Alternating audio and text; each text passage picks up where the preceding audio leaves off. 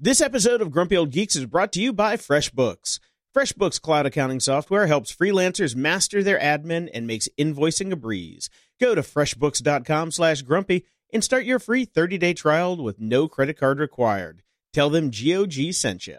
Also, today's episode is brought to you by Eero. For free overnight shipping to the US or Canada, visit Eero.com and at checkout Select overnight shipping and then enter the promo code GOG to make it free. Grumpy Old Geeks, a weekly talk show hosted by Brian Schulmeister and Jason DeFilippo, discussing the finer points of what went wrong on the internet and who's to blame.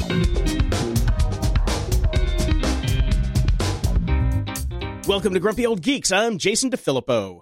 And I'm Brian Schulmeister. Jason. Yes, sir. If you travel, apparently you're going to be growing a beard. Yes, I am. We talked last week about my new uh, artisanal shaving kit that all Yes. the, the cool hipsters in Silver Lake are using, the safety razor.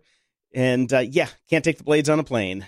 No, you cannot. So I had a feeling. I, I did not think that that would be allowed. If you can't take a box cutter, come on. Yeah, I thought they changed the rules on it, but I found a an article from the TSA's blog from 2010, I believe, Mhm. and they're saying nope, you can't do it.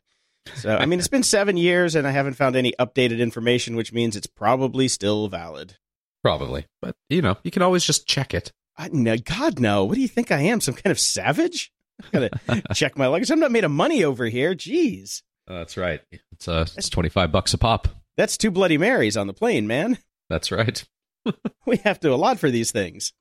True that. Now, I found an article on Medium. Yes. under basic income which is a uh, a guy who's probably very similar to us in his take on how the robots are taking over the world and automation is going to drive us all into the stone age it's called the real story of automation beginning with one simple chart and the subtitle is robots are hiding in plain sight it's time we stop ignoring them did you get a chance to read this article brian Uh, I did. Uh, it's a lot shorter than Tim O'Reilly's book, and it makes a lot more sense. yes it does and it's got actual facts.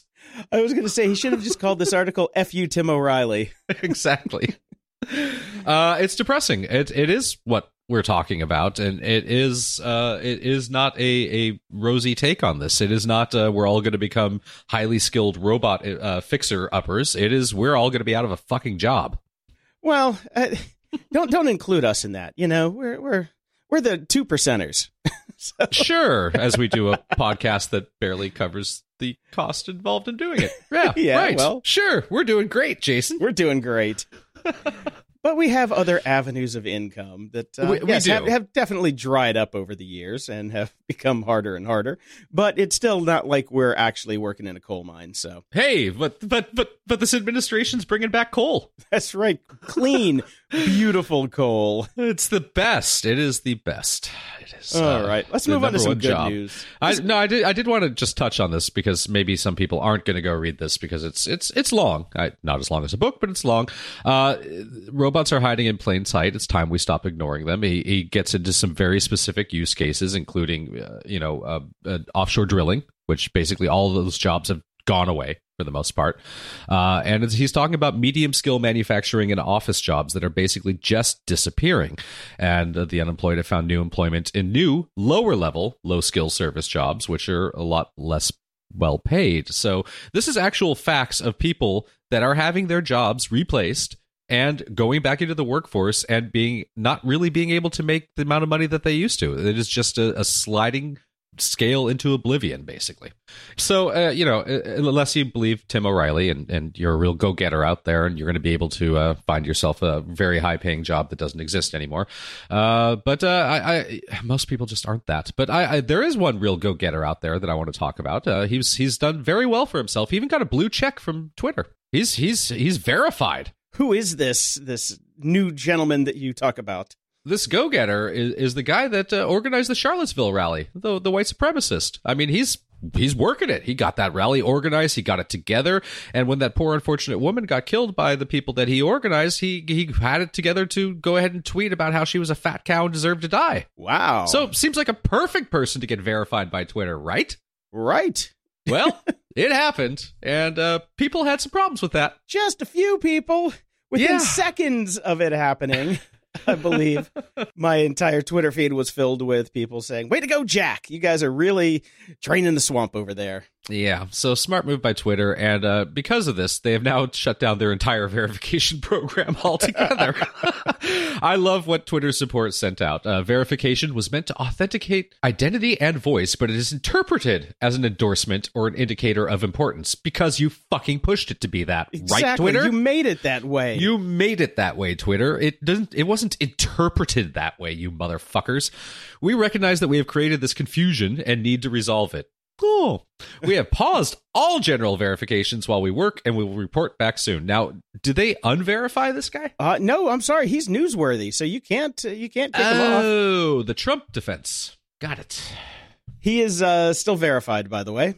Okay, good times. Just a shit show over there, and it just gets worse and worse every day. It really does. I cannot wait for January 1st to sell my stock. I, I know. I really want to sell mine because it's just uh, having any money in, into this desolate wasteland of Twitter is just uh, it, it galls me. I wake up every morning and it galls me, Jason. Well, if you would like to concede and send me my six pack, we can call an end to the whole shenanigan. Nope, not gonna happen.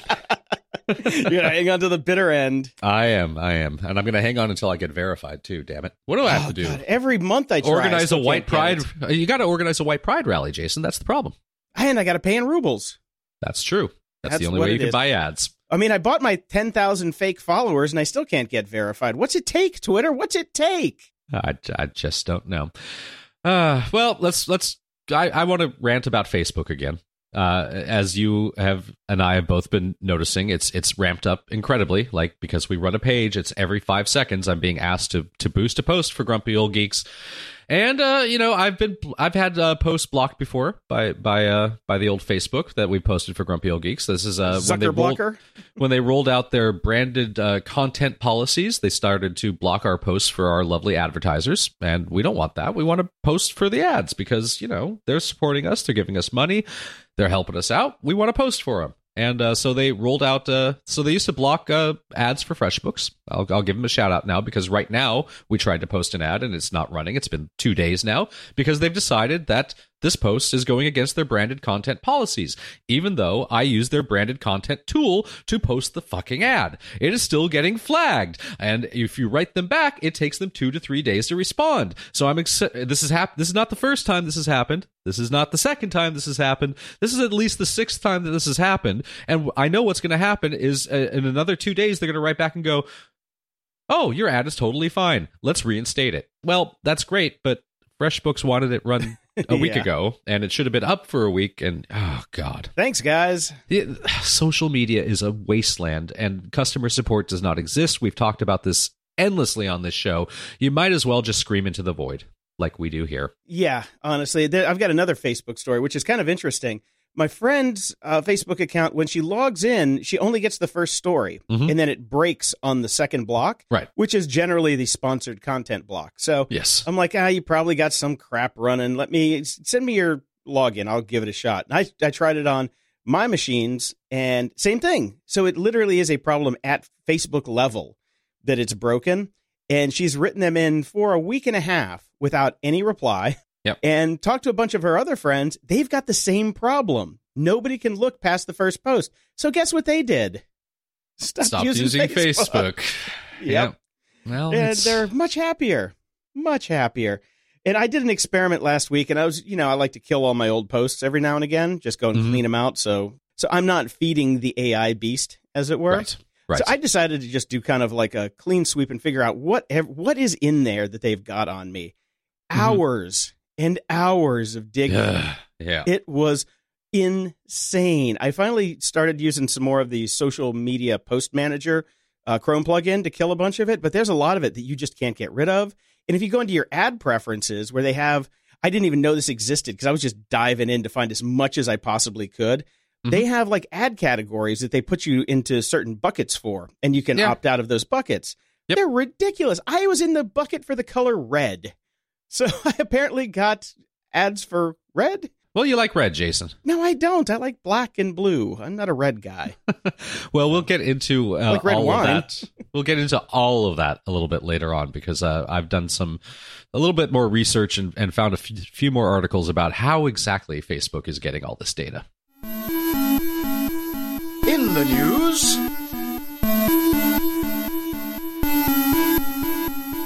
Hey, well, why don't we just keep on shitting on Facebook? Because it's kind of fun.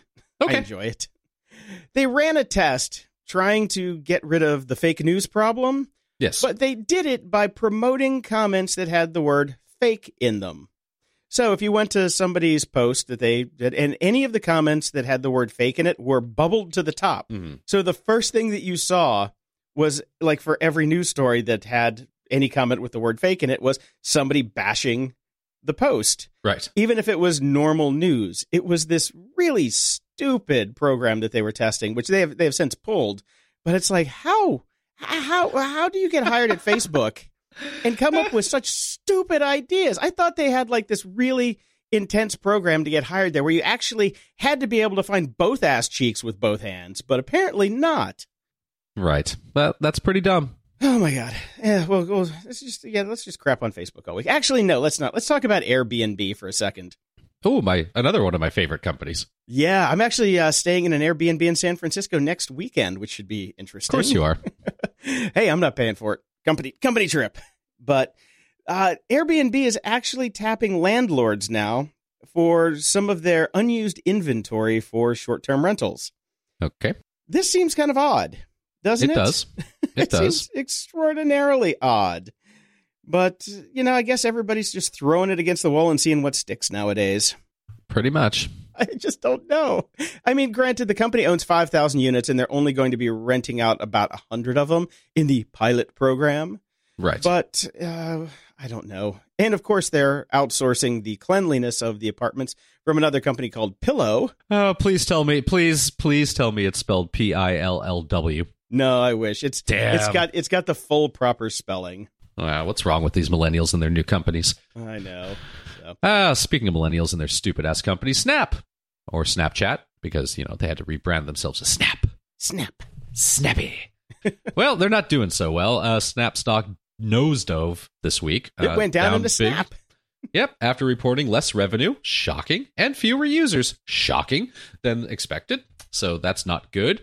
And in an effort to maybe get some people, they've decided that old people are actually good. we don't want to ignore the old people anymore. So Evan Spiegel is going to redesign Snapchat because it's too damn hard to use for us old people that expect rational menus. So we're going to get a nav bar. How exciting! Wow, we're gonna get the hamburger. Yeah, we're gonna get a burger, and it's gonna have things like story or post or other things. I'm sure because you know there's not really that much involved with a mobile app design. It's kind of we've we've done the psychology on it. There's only so much space and real estate to use, so we know what it's gonna kind of look like. Uh, we have no idea when it's gonna go live, but uh, there you go. So Snapchat will now be easier to use. There is an easier to use Snapchat already. I don't know if Evan is aware of this. It's called Instagram Kind of easy to use and has like menus and things like that. and a lot more users. Yeah. And stories. I wonder where they Yeah. got that idea. Hmm. Well, who, yeah. You know, they can they can live off just like those boxes of glasses. They'll just eat those and boil them up like old shoe leather Yes. and just live off of those until they get this new redesign out. Soylent Snap. Oh, now the first self-driving shuttle bus has gone live in Las Vegas. Seems like a great place to have an automated vehicle. it can transport up to 12 passengers and with a maximum speed- 12? 12 passengers. Wow, that- that's more like a minivan. That's not a fucking bus. um well apparently the AI takes up the rest of the space. Oh, right. Yes.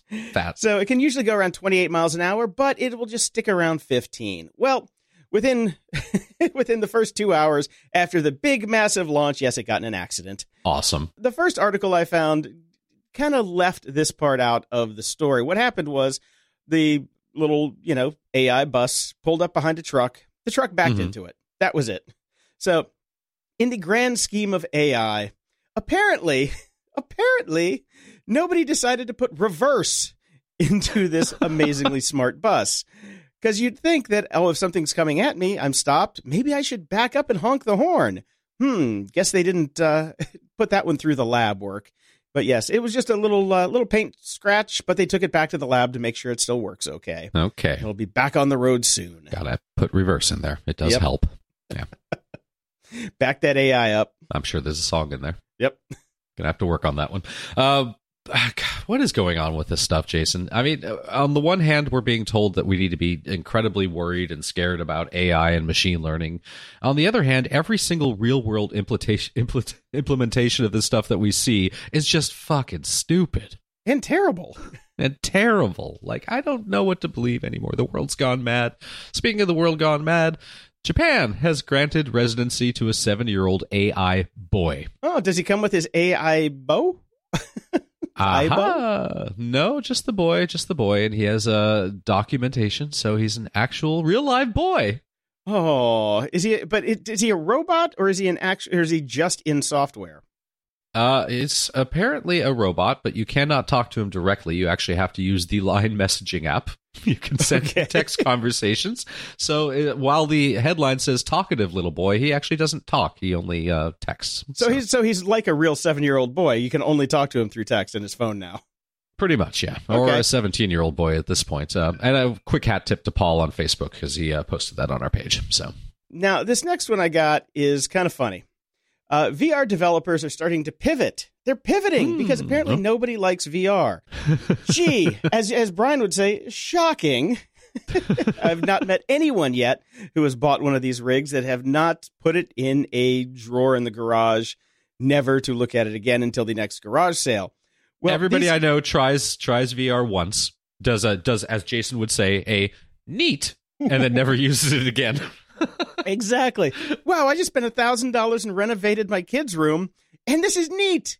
Uh, now I'm bored. What am I going to do with this? now. I'm bored. I, I'm vaguely sick. I have motion sickness. I need to sit down, and I'm just going to let this collect dust now for a while. Okay, so yeah, VR developers are going to move to location-based entertainment, like you know, getting a spot in a shopping mall, like an old arcade, which they might mm-hmm. want to just call the vomitorium, since everybody does get motion sick and pukes half the time. This is interesting because I remember in the '90s when I used to go to places that had VR, like mm-hmm. that's what we would do. We would go and we would play we uh, what I can't remember the name of it, but they had those mech pods where you can get in the pods and fight each other like an eight person mech on mech battle. But they also had the ones where you stand in the ring, like the like the scene in Hackers with the that the guys using that that same exact one. Right, right. And we would, we used to do that, and it was fun. But then they went out of business because everybody stopped going because it's only fun for like two times because everybody gets bored of VR. And yes. So yeah, they're trying to pivot now and move into location based entertainment, which will be funny because because yeah, the one thing I want to do is I want to drive from my home to another location so I can put on a headset to go to another another location. location? Yeah. Yes. Hmm. Okay. It is a bit silly. Uh, I mean, I'm happy about this because I want something to start going into all these empty spa- retail spaces that we have all over the world. I just don't know if this is what we want. So we'll see how it plays out. But mm-hmm. yes, if you have a VR job, polish that resume, I would say. During a panel hosted by the Copyright Alliance last week, the MPAA's senior vice president on government and regulatory affairs I had a few words to say about Kodi. Okay. You know, those Kodi boxes, like our little Moo Guy Pan boxes. That's right. Yep. Much it's sitting next to my VR rig in a closet it, downstairs. It, it, yeah, my Kodi is basically my VR rig. It is sitting in a box somewhere. They're saying that uh, the platform itself is used legally by around 12 million users. Hang which, on a second. Which I thought was very interesting. I installed this. I tried it out for a few days. I ran through different things. I wasn't even aware that there was anything legal on there. what what what exactly is legal to view on a Kodi? I, well, I mean, a lot of people you can like watch local television in other countries. Like I was watching, you know, uh, Northern Ireland public access TV for a while. That's legal, I'm guessing. Uh, there's there's, there's, things on there that you can get, but it also works as like a YouTube box or a Skype box and things like that. Right. But so so there are 38 million total Kodi users out there. So 26 million of them are pirates, so 70%. And I thought that number was just shockingly low. These people obviously just haven't found the, the menu with the little skull and crossbones that says Sweden on it. I guess I'll watch public access from Ireland, although I could watch Wonder Woman. Yeah, let's watch curling. No, I'd rather watch uh, it, like I watched the other night. Very good movie. Anyway, yeah, so I thought this was just a fun stat that there are apparently 12 million very stupid people out there who bought the ultimate pirate box and just can't figure out how to use it. Or maybe they're like us bought it and it's just that it hasn't been set up yet. Well, I guess that yeah. I mean, I suppose you're using it legally if you're not using it. Yeah, I think that's the only way. To, the only, the only way to win is not to play. That's it. Uh, yeah, exactly. Amazon. hmm They're going after IKEA. Can you believe this? I can. I mean, Amazon is running out of industries to disrupt and take over. So here we go, furniture. Why not? I mean, look, the worst part about IKEA is that you have to actually go there. Yeah, and with Amazon now you don't. They have a new line called Rivet. It's riveting. Good name. Good Uh, name. Did I you like actually it. check out some of the the furniture on here?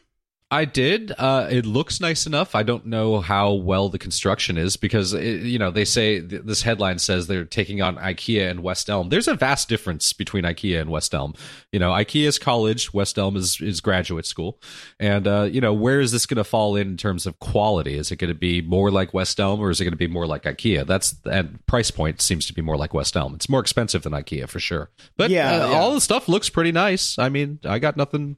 I can see myself having a number of these items. Yeah, yeah. I've never heard of West Elm because I didn't graduate, so apparently I'm not in that not in that club.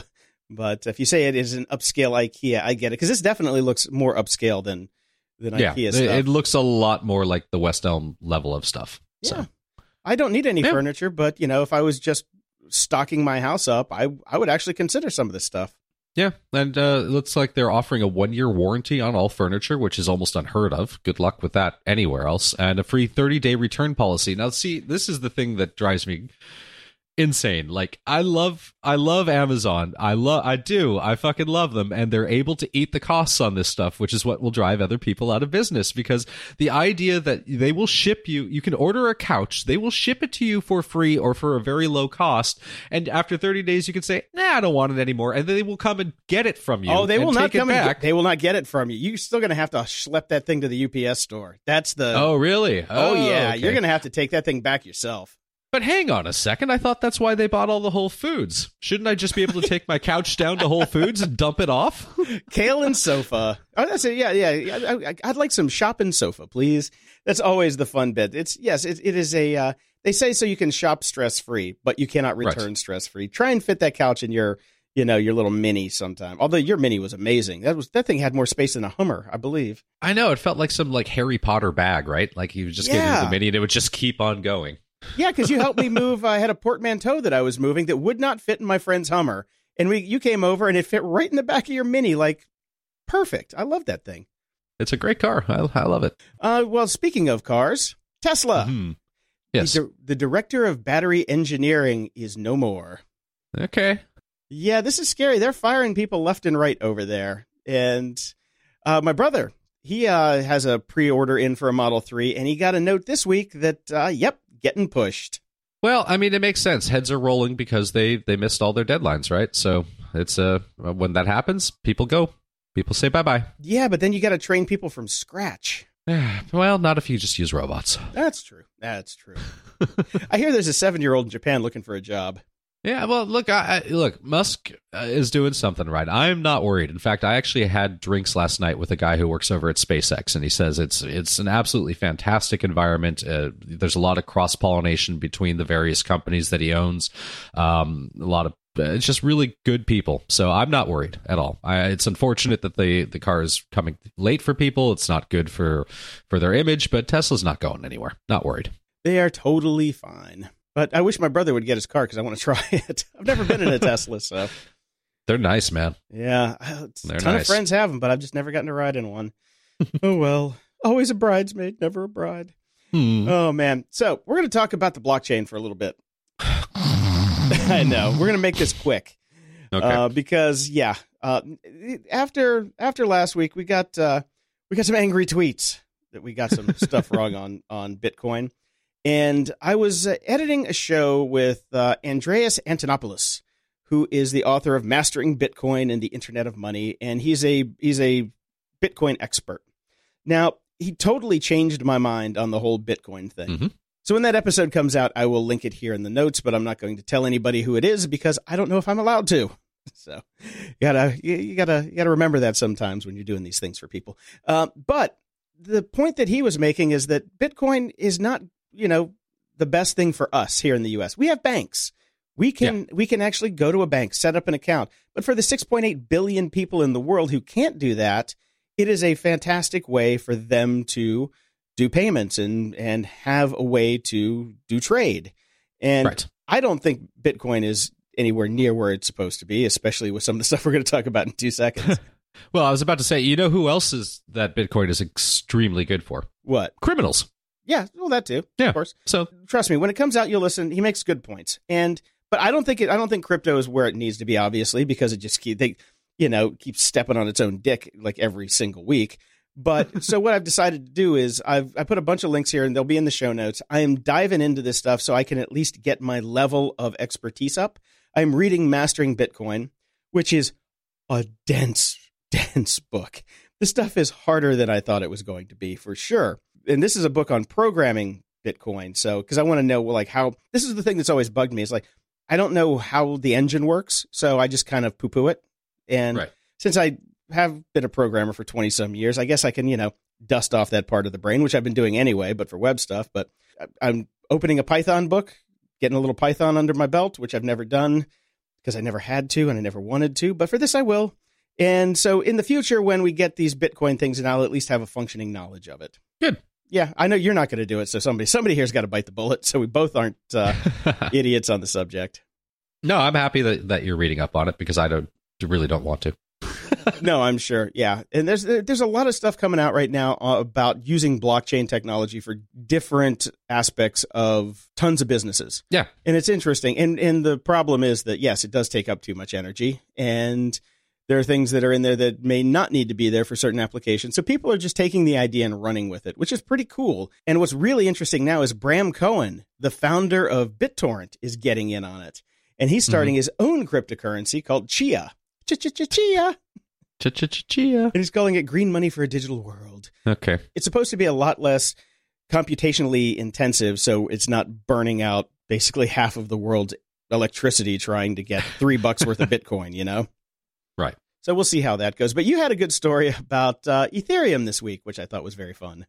Well, I mean, again, this is why I, not ready for prime time is the way that I look at Bitcoin. I, I don't necessarily poo poo it straight out the gate, but when things happen like, oh, all of a sudden losing $300 million worth of Ethereum cryptocurrency by accident, thanks to a string of screw ups and bugs, I tend to not want to dive in head first. Yeah. Yeah, especially That's when just me. yeah, especially when some idiot with a GitHub account can basically ruin your basically ruin your day and maybe your much. retirement fund. Doesn't really seem Yeah. that good. So yeah, this guy basically downloaded a bit of code from GitHub, playing Mm-hmm. around with it, then checked it back in. But the people at this company called Parity who make uh, hardware wallets, Yeah. didn't check the code and let it go out. and it basically locked a bunch of wallets in turning them into basically multi-factor wallets where multiple people had to get the keys. But then he pulled or multi-signature wallet, sorry, and Mhm. then uh, made another change, pulled it back, which then broke everything. So now they're in this part where they're like, "Can we go back and just fix it? Can we do a what they call a hard fork?" And go back in the chain and fix it so we can get our money back. And that's another thing that really drives me crazy about this whole cryptocurrency thing is if you can do that, what's then this- it's not really. it's like, hey, we made a mistake. Can I have my money back? Okay, let's go back and do it. And I, it's the equivalent of, of like say you have um, a locker and, Uh-huh. and and a lock and a key and you put your stuff in there and you lock it and you walk away with the key but then somebody else can just walk up and knock on the side three times and the door fucking opens something like that. A little more, com- is little more complicated, but yeah. not really jason not really Oh, well, this you need at least fifty-one percent of your friends who have ever used that locker to say yes, we need to do that. But yeah, the the whole thing is just that's why I really want to learn about this and get a little deeper so I can make fun of it more professionally because Yes. that's really Okay. What I what I want to do because this is it, It is- still is not ready. it is our forte making fun of things That's so what we let's do. Let, let's gear up Yes. So there are a bunch of articles in the show notes. So if you want to go to gog.show slash 235 and get your, your blockchain on, be my guest.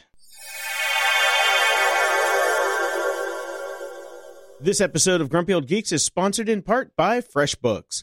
The internet has enabled more people to become self employed professionals and small business owners. More connected and mobile, more autonomous, and working in new jobs that could have not been imagined just a few years ago. Only five to 10 years ago, working for yourself was considered taboo and looked down upon. Today, one in three Americans is self employed.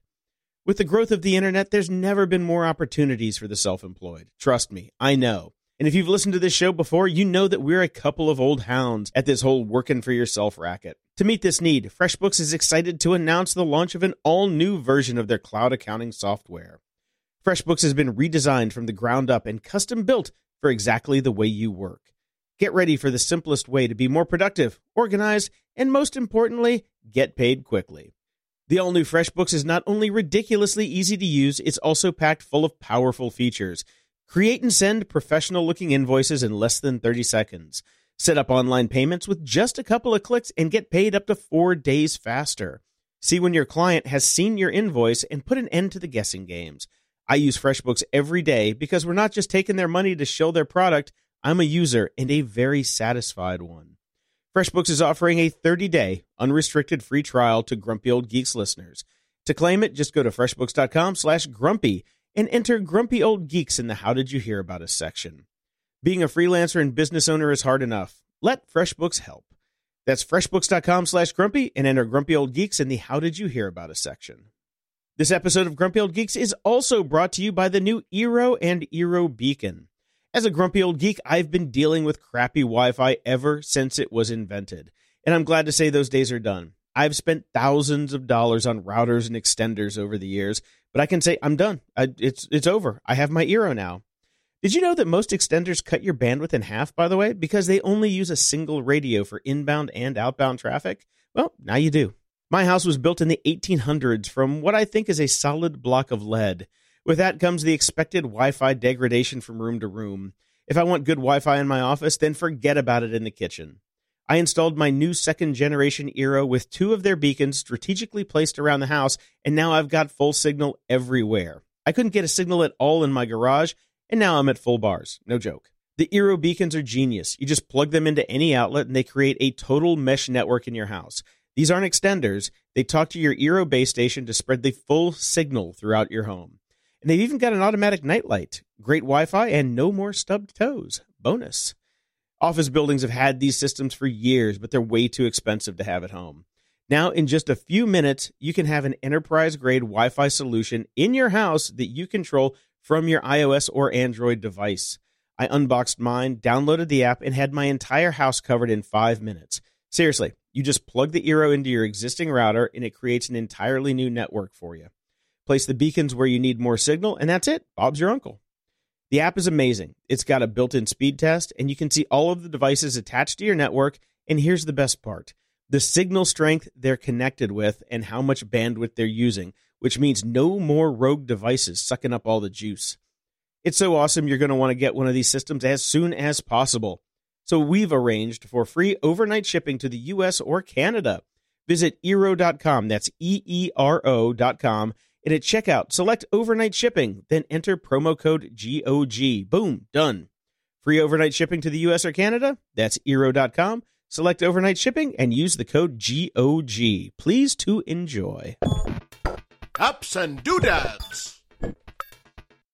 There's a little glitch in the new uh, iOS 11 software that's been going around that uh, you may have seen, and uh, it's driving a lot of people crazy. And it's, well, it's good to know it's a glitch because I thought like I had missed out on some cool meme thing that we were all supposed to be doing. yeah. Uh, so if you type a single lowercase i, you get uh, the little block with a whatever character shows up. I think it's an A in a block or something like that. It's something like that. Yeah, something like that. Comes back to uh, some bad machine learning. Go figure. Uh, yeah, and uh, they're supposed to be putting out a patch for it soon, but it's everywhere. Every tweet I see has it. Why are people not capitalizing their eyes anymore? I don't understand. Lazy bastards. But it comes back to a problem in autocorrect. So if you want to get rid of this, just turn off autocorrect for now. There's people are saying that you can do a find and like you know, uh, basically a replace for capital I, but just forget it. Just turn off autocorrect. It'll be out in a few few days. But if you've been seeing that, it's Apple's fault. That's what's going on. Because yep, they have no quality control anymore. Yeah, I have actually forgotten to even update, so I haven't uh, gone up to iOS 11 yet. So I don't really? have this Oh, issue. wow. Yeah, I just totally forgot about it, and uh, it's only when this started happening that I went like, oh, and now I figured I'll just wait because this would drive me crazy because I'm could be a bit uh, a bit of a grammar Nazi with my texting. iOS 11's nice. I enjoy it. I like the new control control center. It's uh, much nicer. Anyway, Right. let's go back to some more machine learning. Okay. There's a new site out called Let's letsenhance.io. Yes, I saw this when you put it in the show notes, and uh, you were complaining about how long it took for a small photo. You must have just like gone in immediately because when I tried it out, it uh, took maybe two minutes. to do a Okay, I think I got it right when the the next web published their article, or it hit the feeds pretty heavily. So I uploaded Yeah. a 45k image, little JPEG, right?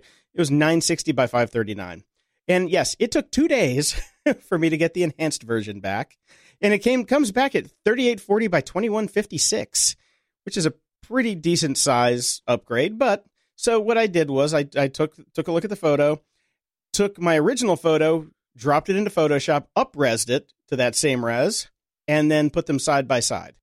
It did a fairly impressive job, I gotta say. It's not bad. It's not two days worth of waiting, you know.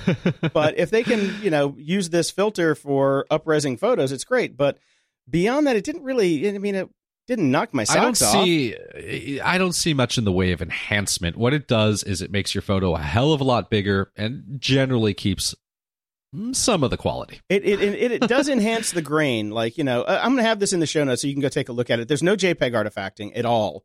All the JPEG artifacts are gone, and it just kind of cleans up the edges a bit and smooths it out. It looks good, but it's not like you know world changing by any stretch of the imagination. No, no, it's all right. Yeah. You know, if you need a if you need a if you need a printable copy of uh, some crappy like 60k photo that you found on Facebook, this will do the job. Yeah. So uh, yeah, that'll be in the show notes. Check it out. Now, I tried a new dock replacement uh, little widget this week called UBAR 4. Mm-hmm. Yeah, no, skip it. I could not figure. I, I I don't know how I ran across this thing. Uh, it does a bunch of interesting things by like rolling up windows, and if you use multiple windows, you can like click between them fairly easily. Uh, it's got like, you know calendar and stuff put into it. It's but for the most part, it is a steaming pile of poo that worked very poorly. so if, I I think that somebody was advertising it, and I just got suckered in because it was cheap. Right. If you buy it outright, it's thirty bucks, and I think I got it for like ten. So it was uh, one Mhm. of those deal deal things. Uh, don't buy it; it's terrible. I'm just going to tell you right now, skip it. Will do. Uh, my friend Kevin Rose does have a new meditation app out though that is free for now. I'm, I don't know how he's going to monetize. I'm going to see him next week, so I'm going to ask him outright how he plans on keeping this thing free because I never trust free software. But yeah, it's called Oak Meditation. It is really nice. It's really well designed, and I've been using the breathing stuff on it. It replaces the breathing app that I usually use on my watch. You know, the built-in mm-hmm. Apple Watch Breathe because it's got a couple different types of breathing. It's really nice. I recommend checking it out while it's free. If you like, you know, because we talked about Buddhify before, and we've tried all the other ones, Headspace, and I had a free year of Headspace, and I used it twelve times, and then my free a month. year expired, and I'm like, yeah, I don't think I need to to pay for this one. So yeah, check it out; it's pretty. it is pretty. I've used it. It's nice.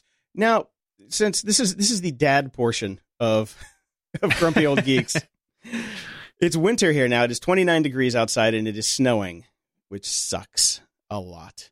But in the winter, it does get really dry, and I've always been a fan of humidifiers. I usually have seven or eight of them running around my house. And this year, I decided to upgrade and get some new ones because last year I still had bloody noses all, all winter. I know, fun times, right? Well, I did a little research, and I think I found this on Lifehacker. It's called the Honeywell HCM 350W Germ Free Cool Mist Humidifier Mm-hmm. white. I love me some some Amazon titles now. It's like 53 bucks, 54 bucks I think. It's amazing. It has completely changed my house. My house is Moist. beautiful, wonderful and moist. It, I love this thing. Uh, it goes through like 3 gallons of water a day and it still can be dry in some parts of the house, so I've got uh, another one on the way for the downstairs, but cuz yeah, it uh, it gets really dry here. Uh, love this thing. If you're in the market for a humidifier, it, this is the top rated one from I, I swear I think it's Lifehacker, but I could be wrong. But they did a, a bunch of tests with all of these types of humidifiers, and uh, this came out on top. And it's got like a UV light in it too, so it is sterilizing the water before it is blown into the air. So that's why they can say it's germ free. Right. Neat, eh? Neat. It's neat. I also got a leaf blower this week, but I will I will refrain from reviewing that one on I don't show. think that that makes the show unless you really want to write it off. Uh, well, maybe next week we'll be talking about my leaf blower. Uh, I did get a new camera though, the Sony Alpha A6300 mirrorless digital camera with a 16 to 50 millimeter lens. Because I'm, I'm selling all my Nikon stuff and I needed a small pocket camera because I never used my Nikon gear. I loved it. I had a Nikon D810, one of the greatest cameras I've ever had, but I never used it. I looked at my folder for photos last year, or this whole year, and I used it three times. And it's like a $3,000 camera. So I'm like, guess what? You're going on sale. Right. Uh, and, in, it, and the crazy thing is, it was like a 36 megapixel camera, but it wouldn't do 4K video. So I got this new Sony Alpha with the lens, with the kit lens. It was under a thousand bucks. It does 4K video beautifully, and it is a fantastic little pocket camera. It it's like 24 megapixels, so nice, you know, decent resolution, more than I ever need for print and web, and really good in low light, nice grain but man, I, it, you should check this out since you have the kid. But man, it's good. It is a really good camera. A lot of uh, what do you say? Uh, vloggers use this to do Right. to do a lot of their video stuff because it is the, size is perfect. And the, they have a 6500, and after checking out and reading all the reviews, the 6500 didn't get as good of reviews as the 6300 for the price Mhm. bump. It's like 500 bucks more for almost no improvement. It's got the same sensor and everything, so I went with the 6300. I love this thing so far. So if you're looking for a good pocket camera, it's a, you know it's an APC sensor, so it's not full frame, but for you know just a nice little travel camera, love this thing. Cool. Very cool. Well, you and I are both foodies, Jason. We enjoy our cooking and uh, obviously eating. Um, Yeah, I've more been the looking eating for. than cooking. Well, I, I really enjoy cooking, and I I've been getting too. into it a lot more recently. Uh, but I was still like basically printing out recipes to you know take my to take into the kitchen. we had a recipe book. I know, I know. So I was looking. I decided to up my game a little bit, and I was looking around, and I did the research for a whole bunch of apps and and different things, and I've settled on one that I really enjoy. Now, you may not trust this because it's free. I- And I don't know entirely how they make money either. Uh, I I don't know, and I'm not asking questions because the app works great. It's called Pepperplate. Uh, they've got the desktop version, uh, which you know you can just get to on the web anywhere. It's uh it's available as an app for basically everything, even uh even a Nook. You can get a Nook app. Oh, wow. Unbelievably, so they have invested the time and made apps for everything. It's a great recipe manager. It it it, it uh, imports recipes from basically almost any site on the web. Now, maybe not some somebody's food blog or something like that. But if you go to like you know uh, the Food Network or any of the Martha Stewart, whatever, any of the big sites that are out there that have recipes, you basically copy the URL, it imports it in, so you you can do shopping lists directly from it. It'll generate a shopping list for you. You can do pla- meal planning, which is what main reason I was I wanted more than just storage. I wanted to start doing planning because keeping this household fed is a pain in the ass. so it's uh it's just a lot easier now. This is I've only been using it for two weeks, but it's made uh I've, I've cut down my shopping to just twice a week now. I've got uh, meals organized. You know, we're gonna recycle them in and out. Some of our favorites. It's really good, and it's uh you know you, you put it on your iPad and you take it into the kitchen with you, and as long as you you know manage to not drop it in the pot of boiling water, you're gonna be a okay. So. Uh, I highly recommend giving it a go if, if you're looking for something like this. Uh, honestly, I would say get a fire tablet for the kitchen because they're cheap, and if you spill some sauce on it, you're not going to care that much. That is actually a fantastic idea. Yeah, they're pretty durable. They're plastic. They wipe down pretty easy, and they're cheap. Yep, gonna do that then. So Um, now, I, I was looking at the website for this. The website is pretty anemic. Doesn't really tell you much of anything. There's no screenshots. There's just some stuff. So if you're saying it's decent, I'll check it out for sure. well, it costs you nothing. That's true. Sign in and check it out. And uh, yeah, there's no screenshots or anything. But the, to be honest, it's not you know really about It's a being menu. pretty. It's it's it's a, it's menus and uh, uh, it's menus and a calendar and a shopping list. Okay. you know, Yeah. True. it tells you what it does right there on the homepage. right. It's right there on the tin. Okay. Exactly. So give it a go if you're looking for something like that. Now, I think I have a new entry in possibly one of the best Amazon titles of all time. Okay. I picked up the Fitness Tracker Host 8 Waterproof Activity Health Tracker Pedometer Smartwatch Smart Bracelet with heart rate monitor step calorie counter for Android and iOS. Black. Black. did you actually buy this thing, or did you just run across it? I did. I did. Um, I was getting a little frustrated with my. Uh, I do an hour basically of a bike ride a day, and I wasn't feeling like I was getting any kind of a uh, real oomph from it anymore. So I decided I. I I wanted a heart rate monitor basically. That's that's all I wanted. So, you know, I started to do the due diligence and try to search. Now, I, I'm going to talk about something that is incredibly wrong with the internet here. and it relates directly to these Amazon titles, these crazy long, every single keyword known to man titles that they're doing on Amazon to to bump up searches and, and get get more eyeballs on it. The same exists across the web everywhere. Oh yeah. So all I really wanted was a heart rate monitor and I wanted something that would basically beep or notify me if I'm going in or out of my target heart rates.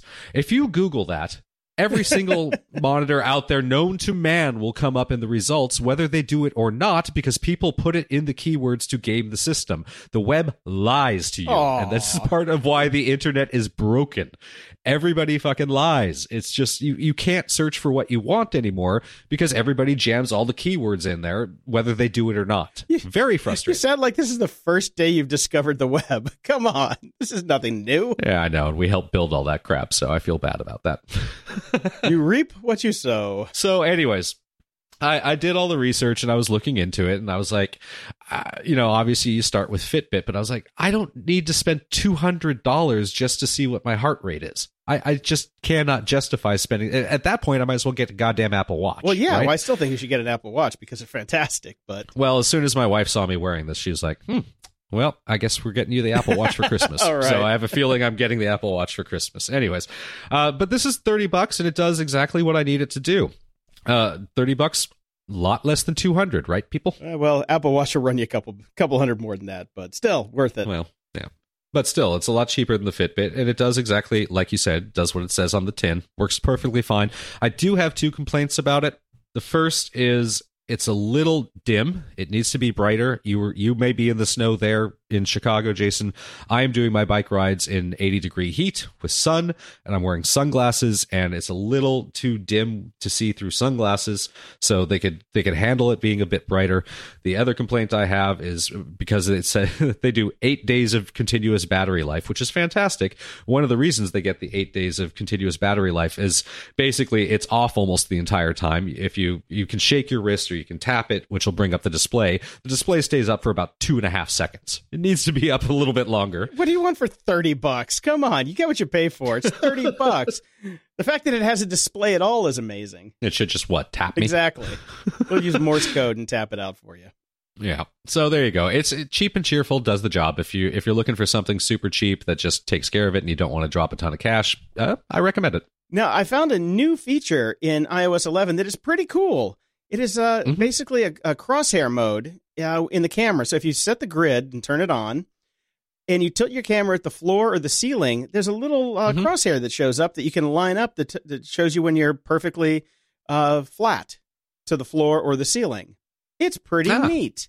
Now, the really fun thing about this is it's neat. it is neat because I'm never going to use it again. the fun thing about this, though, is somebody, put- uh, Cabel Sasser from Panic, the founder of Panic, uh, tweeted about this thing. It's like, hey, I just found this. This is cool. The intern who programmed that actually saw the tweet and said, hey, I made that when I was an intern at Apple. I guess they kept it. And it's a woman who works for one of the big. Uh, AI I was oh she works for Magic Leap I believe now but uh, yeah she made it when she was an intern at Apple which I thought was pretty cool And funnily enough, she's actually rebuilding the exact same thing for Magic Leap right now, yeah and it may never, ever, ever come I was out. gonna say she's built more functionality as an intern for Apple than she ever will for Magic Leap exactly.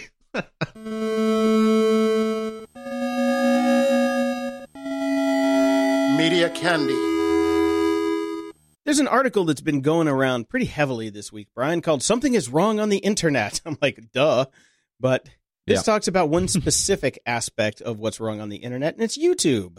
Oh, I thought it was going to be the whole search thing that I was just complaining about. No, that's Damn. something else that's wrong on the internet. Okay. Feel free to write a 20 minute piece on Medium if you'd like to get people on your side on that one. Okay.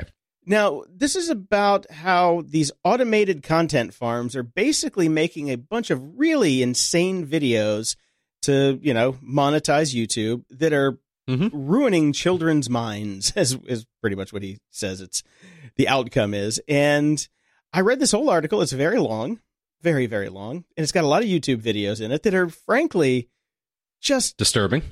they really remind me of bad acid trips. Some of Yeah. them. They're just like, I want to know who's making these things because they're so strange. It's a it's a real problem. I mean, speaking as somebody that has a kid, um, my my kid is too young right now to be surfing the tube of the U himself. Uh, so you know, I I have channels that I, I only watch videos or show him videos that come from Sesame Street's channel, the official one, mm-hmm. or or you know all these different things. But I I've seen a lot of my friends that have older kids have been sharing this uh this link this week because the yeah you just hand you hand your kid a tablet and let him go to town on YouTube, and uh, it's kind of insane what people are doing out there. It's it's messed up. It is wrong. yeah, because it comes back to you know people stealing content, naming videos like exactly like somebody else's video, using characters from other people's videos, and then just using this really cheap bare bones software to do these kind of just weird 3D stories that are just mind-bogglingly bizarre. They re- remember when there was that Chinese uh, news company that was taking all of the the headlines in the yes. US and then making videos of them. It's very much yes. like that same company is doing that again, but just to monetize YouTube. Because I haven't seen those videos in a long time, so maybe they pivoted out of their, maybe. Their news one. I remember when the last one I remember seeing was, was when Steve Jobs was still alive. So it's been a while. Yeah, it has been. I miss those. We should bring those yeah, back. I do too. I because I don't like these. I don't. I mean, I don't bounce around YouTube very much, but it's very easy to see how kids can get to these through you know recommended videos like when a video's done playing it's like you might like this you might like that. And then you bounce yeah. down the rabbit hole on that and then you get sucked into these weird bizarro world channels. So it's an interesting read. Yeah. so if you have kids and care about this sort of thing definitely go check it out. I don't have kids and i don't really care so i figured you might be interested so i put it in here for you No, I did enjoy it, and it is uh, disturbing. Mm-hmm. So it's it's something I'm going to have to keep an eye out. It's amazing how much I'm going to have to keep an eye out for that my parents my parents never had to think about. Oh yeah. So, uh, oh boy, yes, great idea having a kid. Everybody's doing it. All the cool kids are having kids. Let's have a kid. Uh.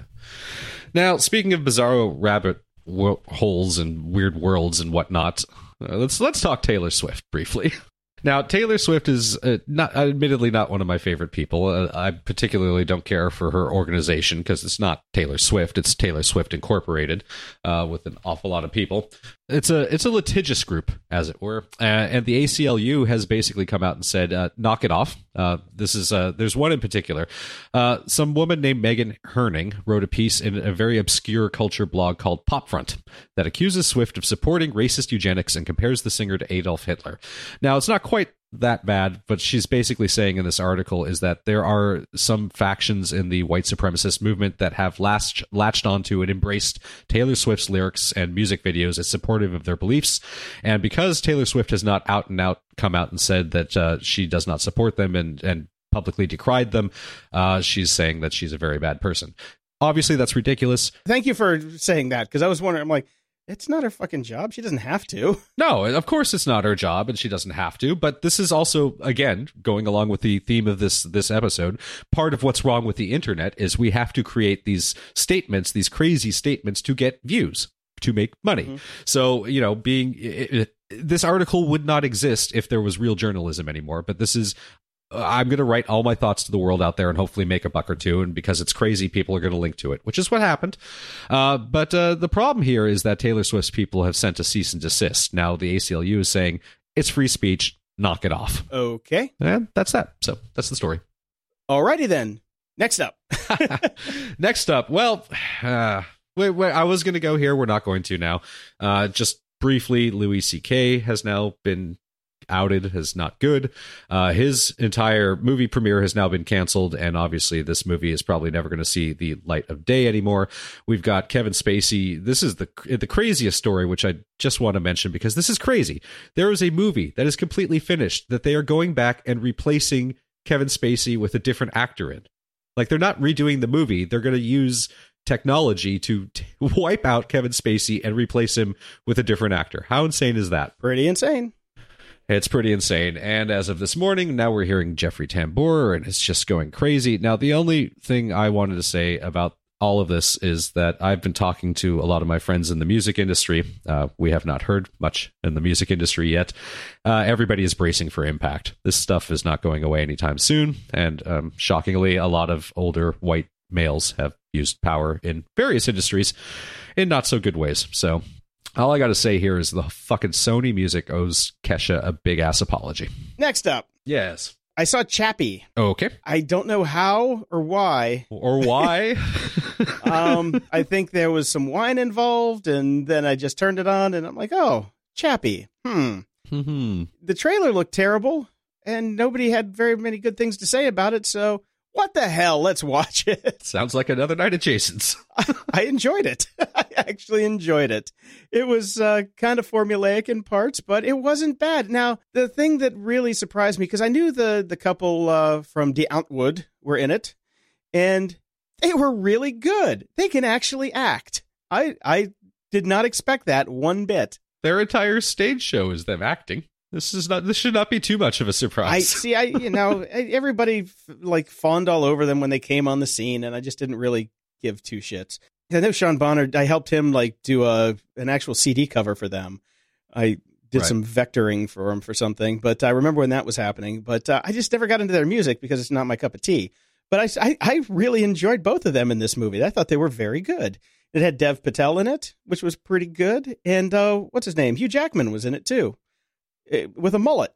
So that that alone was well worth it for you know hilarity to ensue. There are worse things to watch out there. Now here's the big surprise: mm-hmm. Valerian in the city of an absurd amount of planets. Oh boy. I watched it last night. Oh boy. I really enjoyed it. Oh god. it is it is pure prime Luc Besson. How much wine did you have? Not enough because Okay. but I mean, I, there are parts that are just pretty god awful. But I just went with it. It's one of those ones where I'm like, this is going to be the worst thing I've ever seen. Go, you know. Right. And it's kind of the same thing like when I watched Batman versus Superman.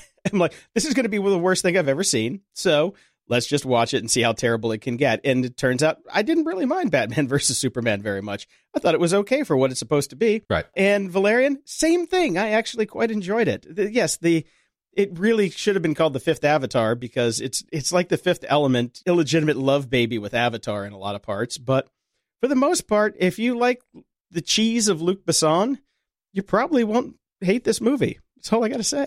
Right. I thought it was well done. Okay. Now right. we got spammed on Twitter yesterday from Stars. Yes, we did. Yeah, uh, talking about their new series Counterpart. So I, you know, I was I had I had about thirty seconds to kill, so I went and looked up the trailer. Stars J.K. Simmons, who I love because I was a huge fan of Mhm. Oz. I'm a, I'm a Schillinger fan. Um, well, I love to hate him. He's you know the prime Nazi in Oz. Great actor. So I, I went and checked out the trailer. Did you get a chance to watch this trailer? I did. It seemed all right. It looks pretty good. I like it. Yeah. Good sci. It looks like it might be. I'm not going to say good sci-fi because I can't really tell, but it looks like it might be decent sci-fi. Well, speaking of decent sci-fi, let's talk about something that wasn't. The continuing uh, alien movies that have just been getting worse and worse and having less and less aliens. Well, Ridley Scott, that's the direction he seems to want to go with it. I don't know why he has to ruin the entire legacy, but that's what he wants to do. Uh, he just recently gave an interview where he was talking about how he thinks the evolution of the alien himself is over. What he's trying to do is actually make these movies about AI now instead of aliens. Yet he still calls them alien something. Why didn't he just start a new franchise and dump the old one? Because all he's doing is shitting on his legacy. I that is a good question, Jason. Perhaps we should ask. him, Okay. because I agree with that hundred percent. He's busy erasing Kevin Spacey right now, so we'll, we'll talk to him in seven weeks when his movie comes out. And uh, yeah, so I mean, basically, we're never going to find out anyways because Alien Covenant did so low, did so poorly that we're probably not going to get any more movies. So that'll be that. Yeah. So he he will not get the opportunity to completely destroy the entire Alien universe. Yeah, between that and Blade Runner, his box office numbers aren't doing too hot. Nope. So, and uh, Apple TV has made a pretty big deal. So they're definitely getting into the content game now beyond the stupid app uh, app competition with Gwyneth Paltrow, who, who understands apps. uh, they've made a deal with both Reese Reese Withers Reese Reese Reese. Reese Witherspoon and Jennifer Aniston. So. Two of my least favorite people. Yeah, that's kind of what this article that uh, we are linking in the show notes is is kind of saying that this is not the the group of people that you want uh, that Apple should be going after is their fans is not really what you're looking for here. So I don't know why you're doing that, Apple, but uh, good on you. Yeah, we don't know what their demographics are because it's a new network and they have no demographics. So No, they don't really. So it is what it is. You're going to start with big names. It makes sense to me. And we had some breaking news as of yesterday in the Star Wars universe, which I forgot to put in our show notes, but I'm looking at it right now. So I'm reminded now. so we'll just uh, let you know briefly that uh, that uh, Disney has signed up with the Last Jedi writer director Rian Johnson to basically create a completely new trilogy of films that will fall under the Star Wars brand, but will be a completely new story with original characters set in a different galaxy, which doesn't make any sense to me. Shouldn't it be the same galaxy? Yeah, that's, yeah, that makes no sense. In another galaxy far, far away. yes, with a kind of vaguely Star Wars esque universe, but okay. not. That's that's silly. Hmm. Oh, and by the Yeah. way, if you see anybody posting pictures of the liner notes for the new movie's score, Yes, don't read them. Close your eyes and keep scrolling. Uh, it is apparently spoiler tastic. yes. My friends were posting, and they're like, "Why are they posting spoilers like this?" And he's posting the picture of it, and I'm like, "You are a fucking moron." Yes. Shield your eyes, kids, if you don't want to know what happens in the Last Jedi. At the library. Ooh, and, I took a wonderful break away from science fiction altogether, and I read a pure, just standard fiction book. Uh, it's called Exit West by Mohsin Hamid. It is fantastic. I loved every second of this book. It's current time, a country teetering on the brink of civil war. Obviously, one person is a Muslim here, the other is in that environment, but uh, the does not follow any of the tenets whatsoever. Uh, falling in love with each other during this t- crazy period of time when basically their entire city is erupting into violence. Fantastic book. Really, uh, human nature, all of that sort of stuff. Absolutely fantastic. This was shortlisted for the 2017 Man Booker Prize. It's a finalist for the 2017 Kirkus Prize. Uh, NPR says it's great, which, you know, all you snowflakes out there means you won't like it. But I loved it. This is, uh, I can't recommend it enough if you need a break from sci fi, if you want something that just uh, makes you feel good. This is this did the trick. All right. Well, I am still stuck in uh, some sci-fi here. Time Enough for Love by Robert Heinlein. I am almost done with this book, but I can say that uh, I love it. It's I don't know if you'll like it because there's I mean it says it in the the title Time Enough for Love and you are not very sappy and hate the love stories, but this is uh it's interesting because it's about the oldest living human because it's not about the world because they're they're out in space. Uh, he's about 2000 plus years old and uh, he goes by the name Lazarus Long, which isn't his original name, but it's a really cool story about just being old and, and his memoirs and things like that. There's another book that I'll review next week, which is uh, like his philosophies. It's uh, the philosophies of Lazarus Long, which are basically Robert Heinlein's philosophies, I guess. Uh, and Yeah. there are so many quotable passages in that that it's ridiculous. I'm sure that you've heard many, many, many of them. I just want to clarify I am not against love stories. In fact, I just reviewed a book that was nothing more than a love story and really enjoyed it. I'm against forced into sci-fi professor slash hot chick love stories. Right. Okay. Yeah. yeah. Or The Matrix. Or that. Yeah, uh, it's it's a, I, I love this book. If, I love Stranger in a Strange Land, so reading more of his stuff, I can see where you know there are definitely crossovers with his philosophies because there was a lot of love in Stranger in a Strange Land too. He was this guy was like supreme hippie. This was a free loving kind of guy. He would have been fun to party with. I tell you that. Um, so yeah, I'm loving it so far. It's about 600 and some odd pages, so it's not a short book No. but it's it's a really cool meandering read about through this guy's life. It's in a bunch of different parts. So I'm I'm just getting to the end now, but I I can't recommend it enough. It's really good. I mentioned before I'm reading Mastering Bitcoin, making my brain hurt, and I also did read uh, It's All Relative: Adventures Up and Down the World's Family Tree by AJ Jacobs Okay. his new book that just came out this week. And it's interesting because it talks about how we're all basically related. You know, he goes in, he goes way down the genealogy hole and uh, does it does a massive like you know family reunion with thousands of people who are all his relatives and cousins and things like that. It's it's it's a light read. It's a light read. If you like AJ Jacobs stuff, I mean, it's in his vein. If you don't like his books, then you probably won't like it. But if you like his books, then this is it's more of the same. It's a good book. All right. security? Ha! We're back again this week with awesome Dave Bittner from the Cyberwire. Hello, Dave. How are you today? I'm doing well. Good to be back. How's everybody doing? Peachy keen. Yes. So, Dave, do you watch Mr. Robot? I do not. What? You're in the industry and you don't watch Mr. Robot? What kind of frumpy old man are you? Well, I evidently the frumpiest, so I'm certainly aware of it, but uh, I just it's not something that I've uh, sampled yet. Okay. Should I be? Uh, no. No. no. Okay, well there you go. See, I made the right choice. I've given up on the show personally. So Okay, so I'm only bringing it. I, I moved. I moved my review of this week's Mr. Robot to security because a friend of mine was actually name checked in this week's episode, which I thought was really cool. Dave Kennedy, Oh, the uh, creator of the Social Engineer Toolkit. I, I'm sure you've probably heard of that or him yeah. at some point, and he's also the guy behind DerbyCon. Ah, And uh, yeah, he got name checked this week in Mr. Robot because he's an advisor to the show, apparently. oh, very nice. Which I thought was really, really cool. Yeah, I met Dave at DerbyCon a couple of years ago because my friend Jordan Harbinger was doing the keynote oh, nice. that year, so I got to tag along. And Crystal Method was playing that year, so I got to party with Crystal Method and drink all their booze and hang out with like these super hackers. So it was really, really fun. So it was fun to to see him name checked in that. Yeah. But yeah, I can't recommend the show anymore. So skip it if you want to. Well, we've got one story that just won't go away, and I know this upsets Jason to no end because we were talking about it first, and it took uh, what was the name of that podcast uh, that that uh, the Reply All guys did it, and now now it's everywhere in the news. But the Facebook is is recording your conversations stuff just won't go away. Lifehacker has a new article about it by Nick Douglas, and it's basically Facebook isn't recording your conversations, but it may as well be. This is a long article. The TLDR is it's big fucking data. They aren't recording you, but they know everything about you. They collect everything from you. They cross check against everybody else in your phone and the information that they purchase from elsewhere, because Facebook does do that. They buy all kinds of data and then they attach it to your account, it all gets thrown into the algorithmic stew. So that's how they get all this information about you. Related, I made Chile Verde on Tuesday night, and the very next day on Adam Carolla's podcast, they mentioned Chile Verde. I am so freaked out, you guys. Okay, you're double trolling me on this one Yes, I am. because Nick Douglas used Nick Douglas used to be my roommate. It's by Nick Douglas. Yeah, he did. He's, he used to be my roommate. He's a little dickhead, but what are you gonna do?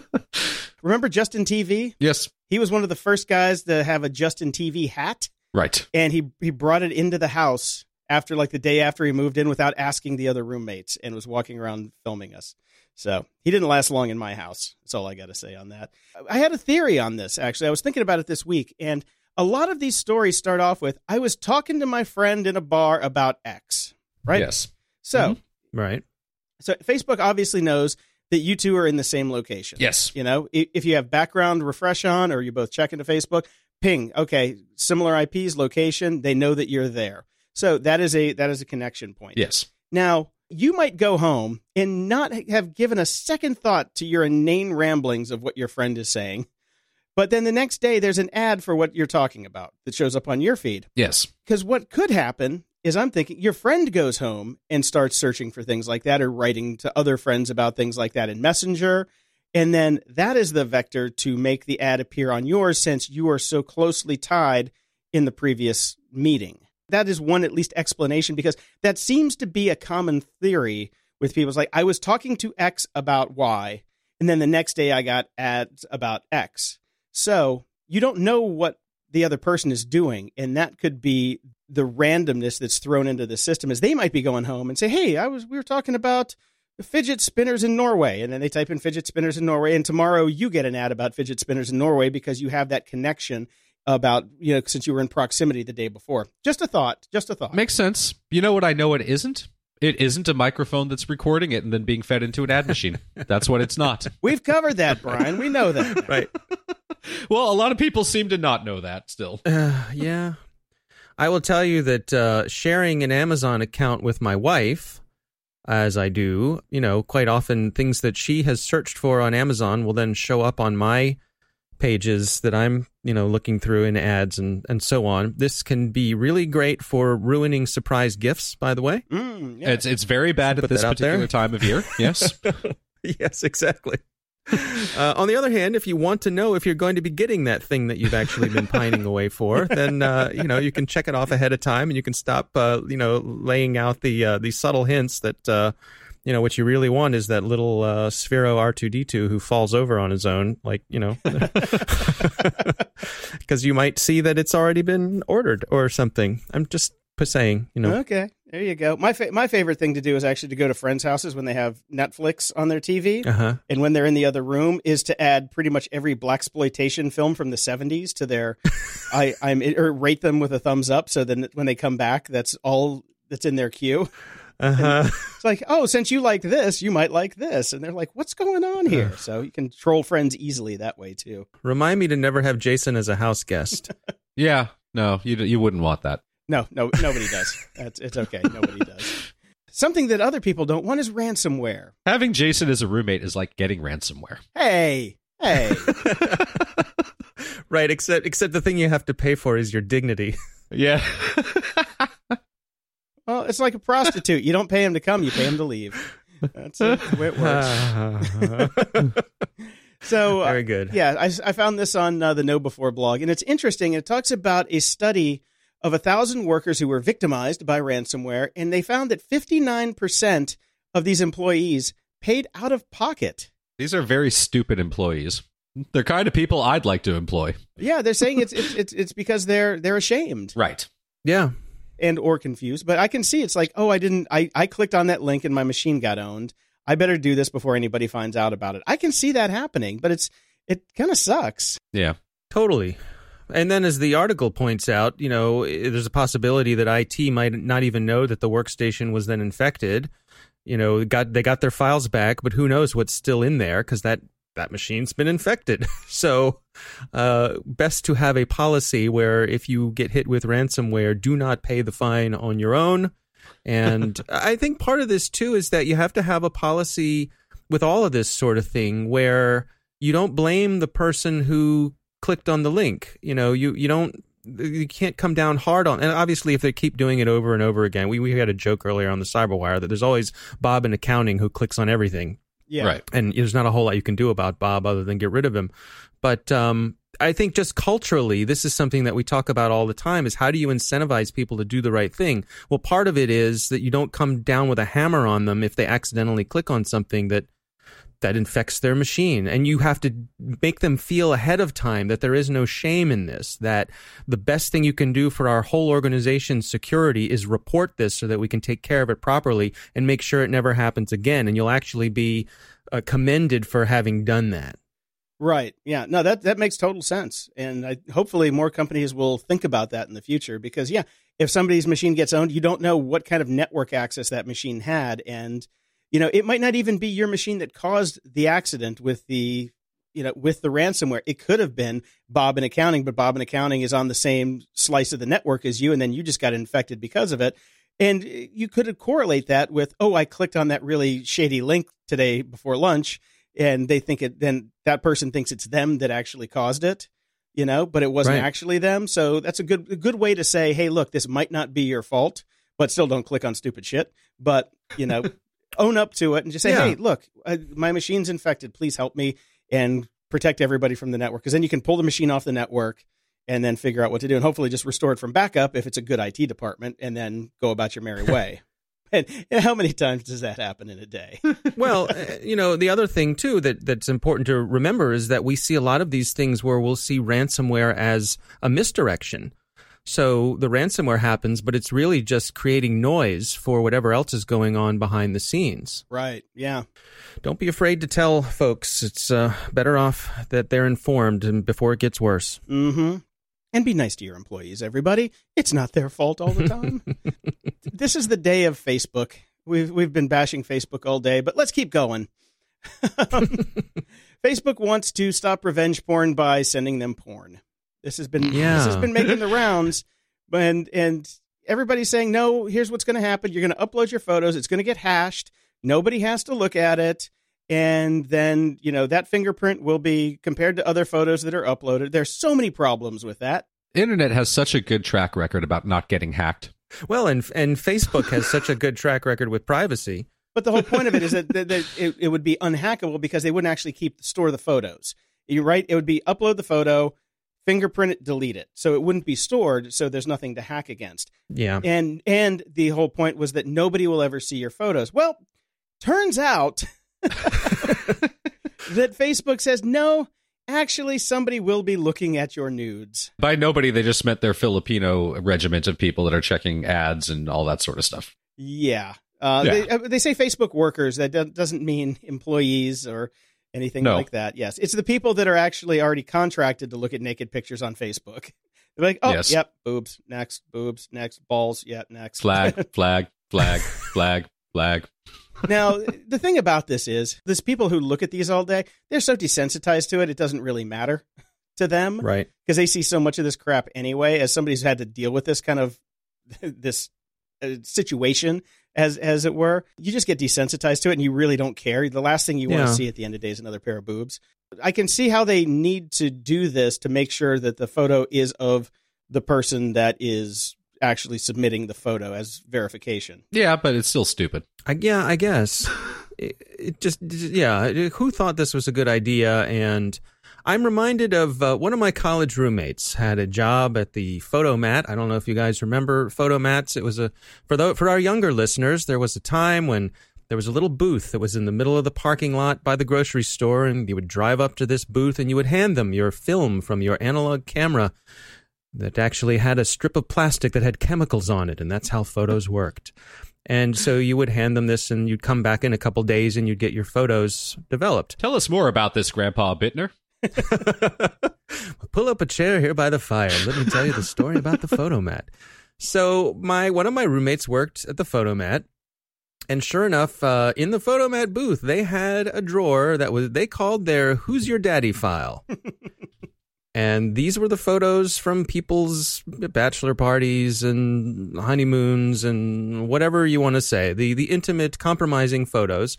Whenever somebody brought them in to have them developed, they would burn off a couple extras Yep. and because I guess when you're the Fotomat people, you can do that. And, and again, remember this was in an analog time when there was a lot less automatic tracking of how many copies of things were being made and so on and so forth. So this was all just you know light and chemicals and things like that. But um, they would print out extras, and so they had binders full of these. Binders full of women. Yes, Binders full back. of women. There We're you back. go. There you go. So my point being that at any time eh, injecting a human into this, there's your problem, right? Yes. right? Because the guy who's sitting there reviewing all of these, what's to keep him from pulling out his phone and just snapping off a few shots and collecting them and then his phone gets owned and then Yes. those photos I mean, get out there and here we go. We're back to square one. this idea is just so fundamentally flawed. It's almost as if somebody at Facebook went, you know what? We've had too much good publicity this week. Let's put something stupid out. Because I mean, the whole thing about Facebook is you're not allowed to post nude photos anyway. but now we want them to stop other people from posting them. The only way to stop more nude photos online is by sending more nude photos online. As someone who used to work at said Fotomat, I can completely say that Papa Bittner is right, and that did exist. and we actually the the shop that I worked at had was at a mall, Mm. and the machine that would print the photos had a big window that they would kind of scroll by. So every time that we would see that there were negatives with naked people, we'd have to go to the run to the front of the store and put a towel over the over the big window as the photos were coming because there was no rule against you know naked photos coming through. We would print them and we would give them back. But every single time, if they were good photos, you gotta you gotta say that there was an extra one or two or three or four or five that were printed off and handed out to staff. That did happen, and it is totally true. Yeah. Well, once you've sent your nudes up to Facebook, they're going to then connect you to absolutely everybody else you've ever met in your entire life and show them to them. Well, hopefully not that. uh, we've been talking about the story a lot. I know Jason yelled at me in the show notes in here about this is the same article by the same person that we've talked about it twice. No, it's it's more fleshed out. Uh, this is how Facebook figures out everyone you've ever met. It's kind of the same article, but the, she's going into deeper and deeper detail. It's like this is version 3.0 of this article, and she gets more information every single time she rewrites it. So this one's really good. It goes into how Facebook builds out what the what they're calling a shadow profile of you from Right. from your mail inboxes, from your smartphones, from making the different connections to all the different people that you know and that you have in your phone, to the people that they have in their phone, to the people that they have in their phone, and they kind of they do a use case scenario where, in theory, you know, you could see how a doctor would would end up getting you know his patients as, as people that you may know because all this information is connected somehow. So again, it is it is big data and it makes a lot of sense, and this is why this sort of stuff is happening. So. Yeah, this article really made me think more than I think I had before about the consequences of uploading your contacts list to Facebook. Right? I Yes. think most of us go, you know, because Facebook really pesters you about that and and lures you in and says, "Hey, you know, if you give us your contacts, you'll have photos of everybody and it'll be better." and you think, "Oh, that's not, well, what could possibly happen?" But I was thinking, right. Uh, you know, and it's it's it's it's too late for me now. Um, you know, I uploaded my contacts when I first joined Facebook, and I'd you know just come off of having uh, my own company that I'd had for about 20 years, and there were thousands of contacts in my contact list, just the collection of people from many from decades. Yeah. And so up they all went. And all of those contact and again over because that's if that's 20 years worth of contacts, that's a history of email addresses, that's a history of phone numbers. And if Facebook is doing that with everybody, the way that they can connect all of those dots, boy, that sure does explain a lot of things, doesn't it? It explains a hell of a lot of things. So yeah, I mean, just the, the cross checking and the and the, this database just must be ridiculous. But yeah, it explains a hell of a lot. So I, I no longer believe in there being any like uh, chance with Facebook. This is all data, just massive amounts of data being interconnected again and again and again. It's like Dirk Gently. It's the interconnectedness of all things. Pretty much. That's Facebook for you. Yeah, but again, you know that that genie's out of the bottle, and there's no putting it back. Uh, you know, all that historical data from so many people's address books. I, I, suppose the only way of putting it back is if we had some sort of regulatory scenario. And I wonder how GDPR is going to affect this. You know, the Europe's uh, privacy regulation that's coming up next May, which has a right to be forgotten. So does that mean that I have a right to be forgotten in all of these shadow profiles? Do I have a right to have all of those connections removed within Facebook's behind the scenes data? I suspect I do. One would hope. Otherwise, the only way to get rid of this is to basically Mr. Robot, or I'm sorry, as it was originally called, Fight Club. Uh, we need to blow up the place. it's a, yes, that's our option of last resort. Uh, Maybe second resort. okay, well, all right, fair enough. Yeah, moving on, I, I found a, a, neat little website I thought people would like uh, checking out. It's called World's Biggest Data Breaches. It's from uh, informationisbeautiful.net. And it's uh, just a visualization with a lot of different bubbles, and um, it's just a pretty way of outlining pretty much all of the data breaches, oh, for the past, what, decade or so. Uh, and I think it's really helpful for putting things into perspective and getting a sense for where they landed and how they happen and how big they are relative to each other. Uh, it's interesting to see how they get bigger over time. Uh, it's sort of a greatest hits list. Look at back, looking back at some of the things that have happened over the years.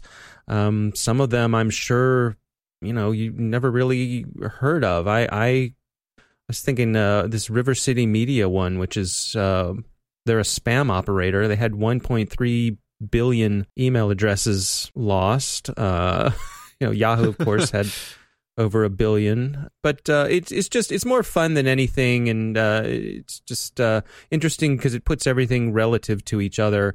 But the the pattern is um, is clear that these breaches are getting both larger and closer together. Right. Very cool. I can't wait to check that one out. Yeah.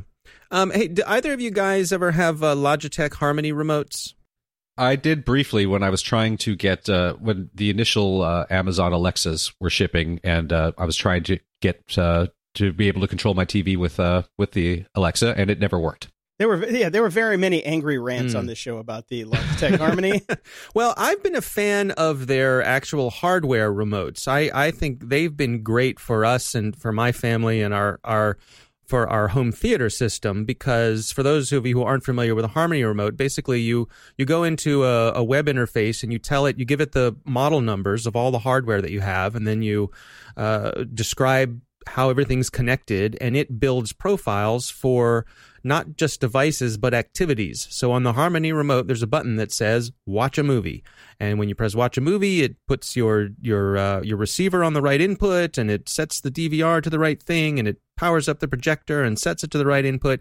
And if everything goes right, that one button makes everything work. But what's even better about it is that if everything doesn't go right, you can hit the help button and it will walk you through and it will say, is the projector on? And you say yes or no. And it says, is the projector on now? Okay. Is the, is the receiver on? Yes or no? Is, is the receiver set to input two? So it'll logically walk you through and try to, to get you where you need to go. This is a great thing and it saves getting a lot of phone calls in the middle of the day of someone saying i'm trying to watch a movie and i can't get you know it's on input 3 and how do i get it to work? Which was i don't know about you guys but that's a call that i would get from time to time uh, yes. absolutely. members of my very family. familiar so, with this sorts of thing. Yeah so I, the, I i'm a big fan of the the harmony hardware remotes. However uh, they came up with a version that was a little hub that used your smart device instead of the physical remote that you held in your hand. Uh, we had one of our Harmony remotes got stepped on and broken, and uh, we so we thought we'd try this smartphone one. And let me tell you, it sucked because for me, especially sitting in a dark room watching TV, so much of using a remote is just tactile right? Right. Yeah. Where's the volume? Where's the you your your fingers learn where all the different buttons are on that remote, and you can't do that with a smartphone remote because it's just you know it's a piece of glass. And then it totally lights up the room and takes you out of the movie and exactly. So we had one for about six months and i hated it and so we ended up buying a regular harmony remote uh, back again and we so we still use one of those. However uh, long story short too late logitech is bricking all of the harmony link devices. These are the ones that use the smartphone. How nice of them. What yeah it's really kind of weird. It seems as though they have some technology agreement with someone, like a license or something, that goes into these devices that is running out. And instead of renewing that license, they are going to intentionally brick all of the devices. Gentlemen, your thoughts? I sense a class action lawsuit. what they're going to do is they're going to give everybody that had the one that they're bricking a free Harmony hub. So you do get an upgraded device. Oh, are they? Yes. Okay. This comes from Wired. Yeah, they, they said apparently they didn't anticipate the backlash, but uh... ah, okay. All right. When I read the story, that I guess that had not yet been announced. So yay, yay for us. yeah, yeah. So when it when it dies in the spring, you will be able to get a Harmony hub, but no questions asked. All right. Well, there you go. All right. Well, good good for for Harmony for for Logitech for you know stepping up and doing the right thing at last after the the you know right. the pitchforks and the the torches came to right. the gate. So right, uh, all right, well, good, all right, well, ha- happier ending. That's the plus side of, of our of our environment that we've created for ourselves. Eventually, if you force a company to do the right thing, they will. So here, I made a mistake. It was an honest mistake, says Rory Dooley, head of Logitech Harmony. Mia culpa? Uh, We're going to do right by our customers and do the right thing. okay. You yeah. you knew you were doing the wrong thing when you did this. You just wanted to see if you could get away with it. Rory Dooley, which sounds like a fake name anyway. yeah. So there we go. So you will get a new Harmony hub. Okay. Well, and hopefully it's better than the uh, Harmony Link. Yeah, I, I, it couldn't be worse. So, um, moving on. Uh, finally, this week, uh, just for fun, I, I thought uh, I saw a, an interesting article come by, and it's the infosec of Ready Player One. And I know you guys had reviewed Ready Player One a while ago on the show. Um, I read Ready Player. Actually, I listened to the audiobook with um, Wil Wheaton. Um, uh, I don't know, a couple couple months ago after um, the movie trailer came out, I thought, well, I better get myself up to speed because this might be a good movie and it's a Spielberg movie and certainly had a lot of buzz. Let's read the book, which is almost always better than the movie to get ready to be disappointed by the movie. Yes, yes. Uh, so uh, I, I, would say the my exception to that is Lord of the Rings, where I think that the movies are better than the books. I know that's and controversial. That is my opinion. and, and, just like this, I, I read the Lord of the Rings books before the movies came out in anticipation of the movies and when i after i got through them and i watched the movie as i was like oh these movies are so much better than the book. Well i, th- I think harry potter's the same too because I, I read the harry potter books recently. We talked about it on the show and i'm like this, hmm. this reads like a screenplay for the movie i saw. So i'm just going to stick with the movies because the movies are pretty damn good. So if the movies are the same as the books I'll, I'll go with. I think I would put the Harry Potters on even ground. I, I think I enjoyed both of them in different ways. I, they were both pleasurable. I I found the Lord of the Rings to be a bit of a slog. I couldn't get through it. I read the first like you know hundred pages about seven times and just I was bored. I'm not a D and D nerd. I know this is blasphemy. Sorry, people, but yeah, I I love the movies. I thought the movies are great, But yeah, the books. Yeah. I'll pass.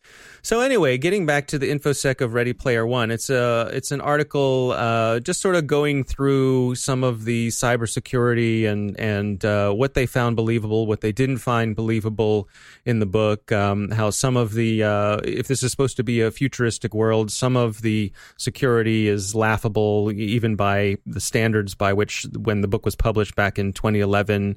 Oh wow, it's that old. I didn't realize. Yeah. Um, talking about encryption backdoors and, and how people are found and reverse engineering and exploitation. So, you know, if uh, if you're into Ready Player One, uh, it's sort of a fun read. If you like to, if you're one of those folks who likes to have your uh, your bubbles burst, um, it's sort of it's a fun read. It's smart, and um, you know, I mean, that's that's the problem, right? Yesterday's version of tomorrow. It's like looking at old episodes of Star Trek and seeing what they got right and what they got wrong. I read this article. I thought it was a lot of fun. It didn't spoil anything for me. I, I don't expect my, my sci fi to be perfectly done. So it, it, was good. And this is funny. So enjoyable. Yeah. Yeah. It's a fun read. Yep. All right. Well, have a lovely weekend, Mr. Bittner. Thanks for joining us. And we will chat next time. Next time, gents. Brick a brick. We keep talking about how everybody is using our own psychology against us, right? Yes, yes, we are. we got a couple of these coming up. Still, even though we've talked about a bunch already, uh, there's a great video on YouTube called One More Level The Arbitrary Endpoint Trap. Did you get a chance to watch this video? I did. And you're kind of a non gamer, so I want to get your take on it. What did you think about this?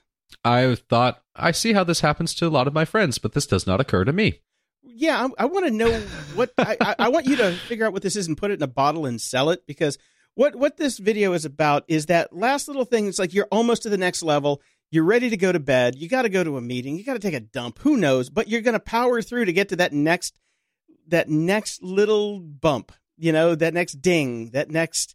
I got a sword. I got a, a coin or whatever it is. And then once you get to that one, then there's another arbitrary little thing that you can get to, then the next thing you can get to, and the next thing you can get to.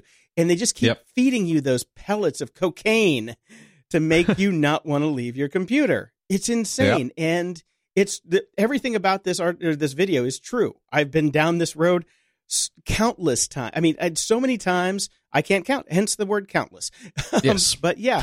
Uh, it, but when you start to look out for these things when you're playing games, you can kind of say, ah, ah, they're doing that thing then you can put the computer down and walk away. Yeah, being that self-aware is very difficult. It's very difficult, but after what's been what we've been talking about with how social media and games and just everything is using our own psychology against us, I yes. think what we really need to do is, you know, uh, Severus Snape was the uh, the professor against the dark arts. Was that his thing, or was yeah. Yes, yes, yes, it was. I think we need a Severus Snape for what you know internet technology is doing to us. So we can learn from him how to avoid the dark arts of manipulation from all of these games and social media and just really start to you know have a maybe we can come up with a with a plugin that says hey they're doing this thing you know maybe stop or something. There's got to be some way to point it out so it breaks that cycle and snaps you out of that that repetition loop that you're always in.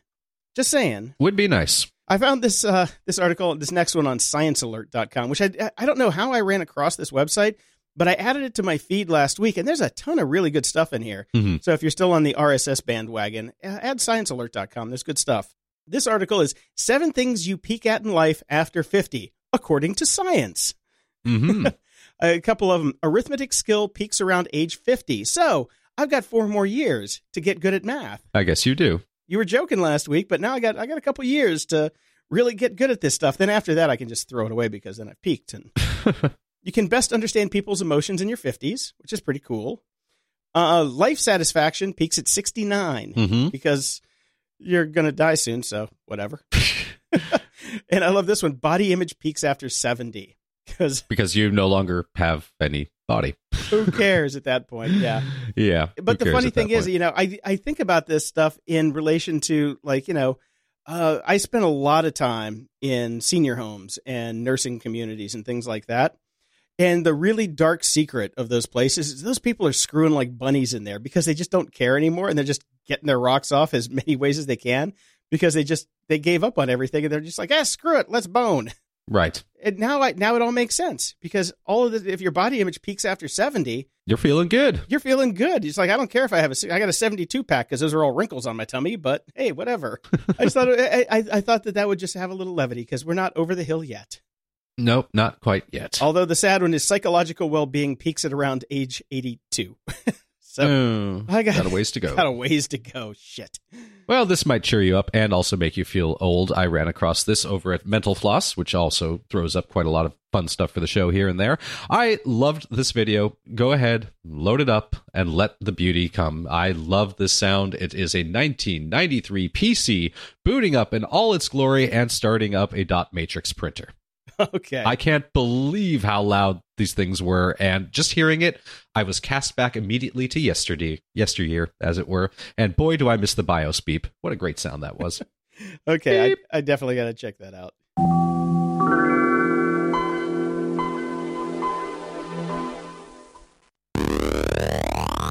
Moron of the week. Back to Facebook again. This is the week, Oh, boy. the week of the book of the face. hmm Sean Parker, douchebag du jour. Yes. He came out on. He was a was it Axios was Mhm. it's, it's a website that I check fairly often. They have a lot of good stuff over there. But he was at a talk for them and came out and said, "Yeah, yeah, we knew what we were doing when we created Facebook, and we knew that we were, you know, filling the dopamine gap and trying to keep people online longer by being shady and exploiting their psychological, you know, tendencies to do the things that people do." And we were okay with that that really it really comes down to yes we knew we were evil and we were okay with that yeah, pretty much. and it's like oh you really shouldn't have said that dude No, it's, it's, it's you don't really just come out and admit it, but hey, okay. yeah because in, in the future when the class action lawsuits come down like like mcdonald's when they got sued for making people fat and having too hot coffee. This is the smoking gun that they will roll out in court and say you knew that you were screwing with everybody and and you know causing all of these problems with all of our you know the basically the mental illness that social networks cause. Because Mhm. they, they really do cause a fair amount of mental illness with what people think about themselves and it, it, it there's a whole slew of that stuff that we've talked about many times on the show when people finally rise up and say hey you guys did this to us they can't say oh well we didn't know yeah, I agree. right? The CEO of Facebook came out and just said this stuff. So that's why he's moron of the week. Not because he did it, because he said it. Yeah. Well, let's go from Sean Parker to Dog Parker. I, Okay. I found this one. It is it is a kiosk that they that these people are putting outside of stores, which is kind of a little it's a doghouse. It's a doghouse Yeah. to put your dog in so you can go shop unencumbered by by little bammers, although bammers wouldn't fit in any of these that I saw. where you you use your app to you know unlock it, throw your dog in, and then you can. There's I guess it's air conditioned. There's water. I don't know what happens when they take a dump in there, but uh, I, I need to because you know they, they have those uh, self cleaning restrooms like in uh, San Francisco and Paris. Paris was the first time I saw one. Right. But as soon as you're done, the whole place gets washed down with water. I'm guessing they have to do the same thing with these, but it just seems silly that. Uh, and somebody pointed out what uh, parking meter poles aren't good enough anymore. Apparently not. Look, I, I I support any of these things as long as people stop bringing their dogs into restaurants. I, I'm so over that. That should not be allowed. Period. No, it should not. Look, I know what my dog does. She's a filthy animal. she should not be allowed in a restaurant.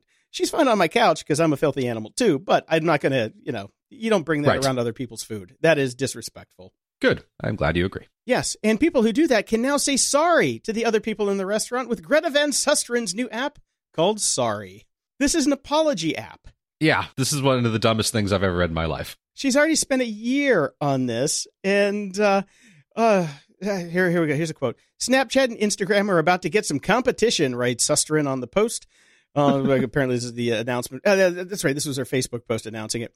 You will get to accept or reject apologies from a friend, kept private between you and your friend, or accept or reject apologies of public figures, which we all get to see and vote to accept or reject. This is some Black Mirror shit, but it's also stupid. It's dumb, and you know you're just kind of missed out because I'm sure Kevin Spacey could have used this. Yeah, you talk about a missed opportunity. You know, they say if you uh, don't, if you're not embarrassed by your first launch, then you've launched too late. Well, she's going to be embarrassed, and she launched too late. what a stupid idea. Yep. Feedback loop. We have new Patreon fans and subscribers. Uh, this week we have Robert Papa Bittner. Woohoo! Look at that man giving us money. I know. Uh, turnabout's fair play. I support the Cyberwire. So, hey, I want your money. Uh, Tracy B, Garrett L, Seldonio M. And Jared Rice wrote us over at Patreon. He said, just finished listening to your show for the week. Sorry, Brian, about the World Series. It was hard fought series for sure. yeah, all right. Uh, I found my GoPros at the pawn shop because I got bored one day and went to one. I don't exclusively shop there. Are there any good discount sites you could suggest other than eBay or Amazon? I know they usually have cheaper options. Uh, sorry, Jared. Don't really know where else to go to get cheap cameras. Well, I do, fortunately. Oh, I, I wrote Jared back on Patreon, and gearbest.com is the place to go if you want to buy straight from China. There you go. You can get uh, a bunch of stuff super cheap. A friend of mine bought a bunch of GoPro knockoffs over there for like a tenth of the price, and he loves them. He said that they work just as good. The software is not great for moving stuff around, but if you just need cameras to take pictures and video, they work Mhm. really well. And that's the same place I got my uh, Chinese router, by the way, from the same friend. And the router did work great, but I just, you know, I got my Eero, so I can't really keep a Chinese router around anymore. But beyond that, yeah, gearbest.com. They have just tons of stuff and a bunch of knockoff phones if you're looking for a cheap Android phone to play with. I don't know how secure that's going to be, but maybe if you work in government, don't buy one of those is all I'm saying. But for the the lay person who just wants some cheap gadgets, it's a great site. I, I get their newsletter every day and there's fun stuff there all the time. Nice. And we got a recurring donation over at PayPal. Didn't even know you could do that, but uh, Yeah. now you know. Now you know, people. So get to it. Uh, thanks a lot, Vladimir S. Yeah, Vladimir. By the way, if you you might want to just try Patreon because we're going to be starting to post a bunch of new stuff up there because we're about to hit our hundredth Patreon subscriber. Isn't that crazy? Wow. Yeah, That is pretty crazy. yeah. So I've got some ideas on stuff that we're going to start posting over there. But uh, anyway, thank you everybody who has donated to the show. We really, really appreciate it. We do. And over on Twitter, I guess, Jason, you take this first one. Yeah, yeah. Jason Bryant, uh, my friend who uh, has been on the show, has uh, sent me a thing about everyone hates e-bikes. This comes from the outline. Apparently, a friend of his in New York City sent him this, and it's a story about how like people in New York don't because these e-bikes. Uh, which are just basically electric bikes, kind of sit in this middle ground between going too fast and normal speed, and are just causing mayhem out there. And it's it's kind of sad that these things are getting a bad rap because I've been looking at the Rad e-bike for a while, and I think I really want one, but they're just too a little too expensive. Yeah, I, I we have the same problem here in my little beach community down here in Santa Monica with the e-bikes. People kind of are just on the bike path with them. They're they're way too fast to be on the bike path. They're too slow to be out on the streets where uh, other people are taking them. Uh, we have something even more annoying now. Uh, uh, literally, I went away the other weekend for the anniversary with my wife, uh, and there were none of these around. And I come back, and Santa Monica has gone crazy for them. They're called birds. It's a it's a new app. It's a scooter. It's not not not like a Vespa scooter, like the little kick ones. Uh, and then you rent them by the minute, and they're everywhere. And of course, i- people are riding them on sidewalks, even though the app says not to. And someone's going to get killed on one of these things by c- taking it out on the street. It's crazy. But uh, I like you know the idea of these things: cheap transport, battery run, uh, get around, fantastic. It's just you know the human failure element as per usual. But I mean, the bikes, I I don't have a problem with the bikes. I see people riding them around here all the time, and I want, I just, I just want one of those big fat tire rad bikes because I can ride that. that I've got so many bike trails around here that go Right. for like fifty or sixty miles, that, so I could, hmm. you know, pedal half of it and coast the rest, or use the extender and get to places that I've never been able to get before because my butt hurts because I've been pedaling too much. So it, for me, it's like you know, it's it it it, it extends the adventure. It's not like I'm going to be riding this on the streets, you know. Right. And from Justin Jude, uh, also name checking the art of charm on this. Any recommendations on companies disrupting the jewelry space, like Me Undies is to Calvin Klein, but specifically for gold jewelry? Hashtag Christmas shopping. Uh, again, got really nothing here. Etsy. Uh, yeah, I, I got nothing on that one. I have. This is a zero bling household, so Yeah, and I don't make uh, I don't make any attempt to figure out what my wife might like jewelry wise. I just let her get it. Yes, this next one comes from Costello Chris. I honestly think 280 is going to make a big dent in Twitter. One of its selling points is forced brevity. So I don't know what he means by a big dent, um, but I am so tired of people talking about the Twitter character limit. Look, Come uh, you know, on. it, uh, I don't think it's gonna. Okay, he also sent a link to Slate made a Chrome extension that uh, I guess takes 280 character tweets and whittles them down to 140. This is all much ado about nothing. This is people on Twitter who have way too much time on their hand. All this whining and whinging about 280 characters, sound and fury signifying nothing. Yeah. And just like all the complaints, every single time Facebook changed their news feed, which I've noticed nobody really bitches about anymore. I think we've just become accustomed to it. Uh, but what happens is everyone will adapt, life will go on, and everything on Twitter will still suck. That's pretty much the way it's going to go. Now, my favorite tweet so far is from Isaiah Whitlock Jr. Did you ever watch The Wire? No. Oh man, you missed out. The Wire was great, but he was one of the actors on The Wire, and so his first 280 character tweet was "she it." 'Cause it's an inside joke if you've seen The Wire, but it was pretty fucking funny when I saw it. That's all I got to say. Right. Okay, so we got a next one from Chris Foulon. hmm Too bad degaussing doesn't work on SSD and other flash memory. Blah, blah, blah. I was talking about what they used to do. Way to crap on my joke, Chris. So, if you want to do it with Flair, then you can always just rig your computers with thermite and a little proximity trigger. So, if they leave your home, they just die in a fiery death. I'm going to post a link to Hackaday where they have a uh, laptop versus thermite video. There used to be another good one from uh, Kevin Rose's camp, but I can't find it anymore, where they replaced one of the removable bays. You know, remember how laptops used to have removable parts? I do. So you could put in extra batteries or a drive. Yeah, you could, you can't do that anymore. But in the Nope. old days, you could do that. And they replaced one of the drive bays with thermite, and they they uh, rigged a trigger on the keyboard, so you could do like a like a key combo, and then ignite the thermite, and then it would just basically incinerate the drive. It was pretty cool. But I can't find that. I can't find that video. So Nah. And uh, 6502 Chip sent us uh, the Robert Guillaume quote is from the classic Wanted Dead or Alive movie, Rutger Hauer and Gene Simmons. Never saw that. I didn't see it either until now because I got it from Sweden, and uh, let's let's hear what Robert Guillaume has to say. Next time you decide to fuck me, Lipton, kiss me first. And our friends over at FB Purity, they posted nice review of FB Purity on the Grumpy Old Geeks podcast. Thanks, guys, and a link to a YouTube video that he made about us talking about FB Purity. If you want to use Facebook with any semblance of sanity, definitely go get the FB Purity extension for your browser. Yes. And Virtual Tall, who's tall, I believe you reviewed his book last week. Yes. Uh, said, Glad you guys dug the book. I'm extra glad you're not going to punch me in the face like Timo. Tim O'Reilly is who he's talking about because Brian, in a in a strange fit of violence, which we never hear, because Brian's a lover, not a fighter. Even That's though, right. Even though he hates love and film and science fiction, but uh, yes, wanted to punch Tim O'Reilly in the face. So yes, yes, uh, yes. Virtual Tall, I loved your book, and uh, you still have a chance to screw it up with the next two installments. So I'm I'm begging you, I'm begging you, don't don't do it. Look, uh, again, I only I only dislike Love Amongst Professors, which I think would be a good book title. hmm Yeah. So, Song of the Oss sent us, uh, hey, I left F- FB, meaning Facebook, over five years ago and don't miss it at all, particularly as everyone I know still using it does nothing but complain. Well, yeah, that's Facebook in a nutshell. I just can't quit it, though. I just can't quit you. I can't quit you. uh, now we got some email over from GOG.show. Greg Lightborn writes in Mhm. saying, Love the show, guys. I'm a subscriber and do follow your Instagram despite whatever the fuck the stats say. Keep up the good work and stay cheeky. Cheers from another grumpy old geek that plays with flying robots. Oh, thank you. And he is E GEE4ZFPV on Instagram. So check him out. Uh, I will do so.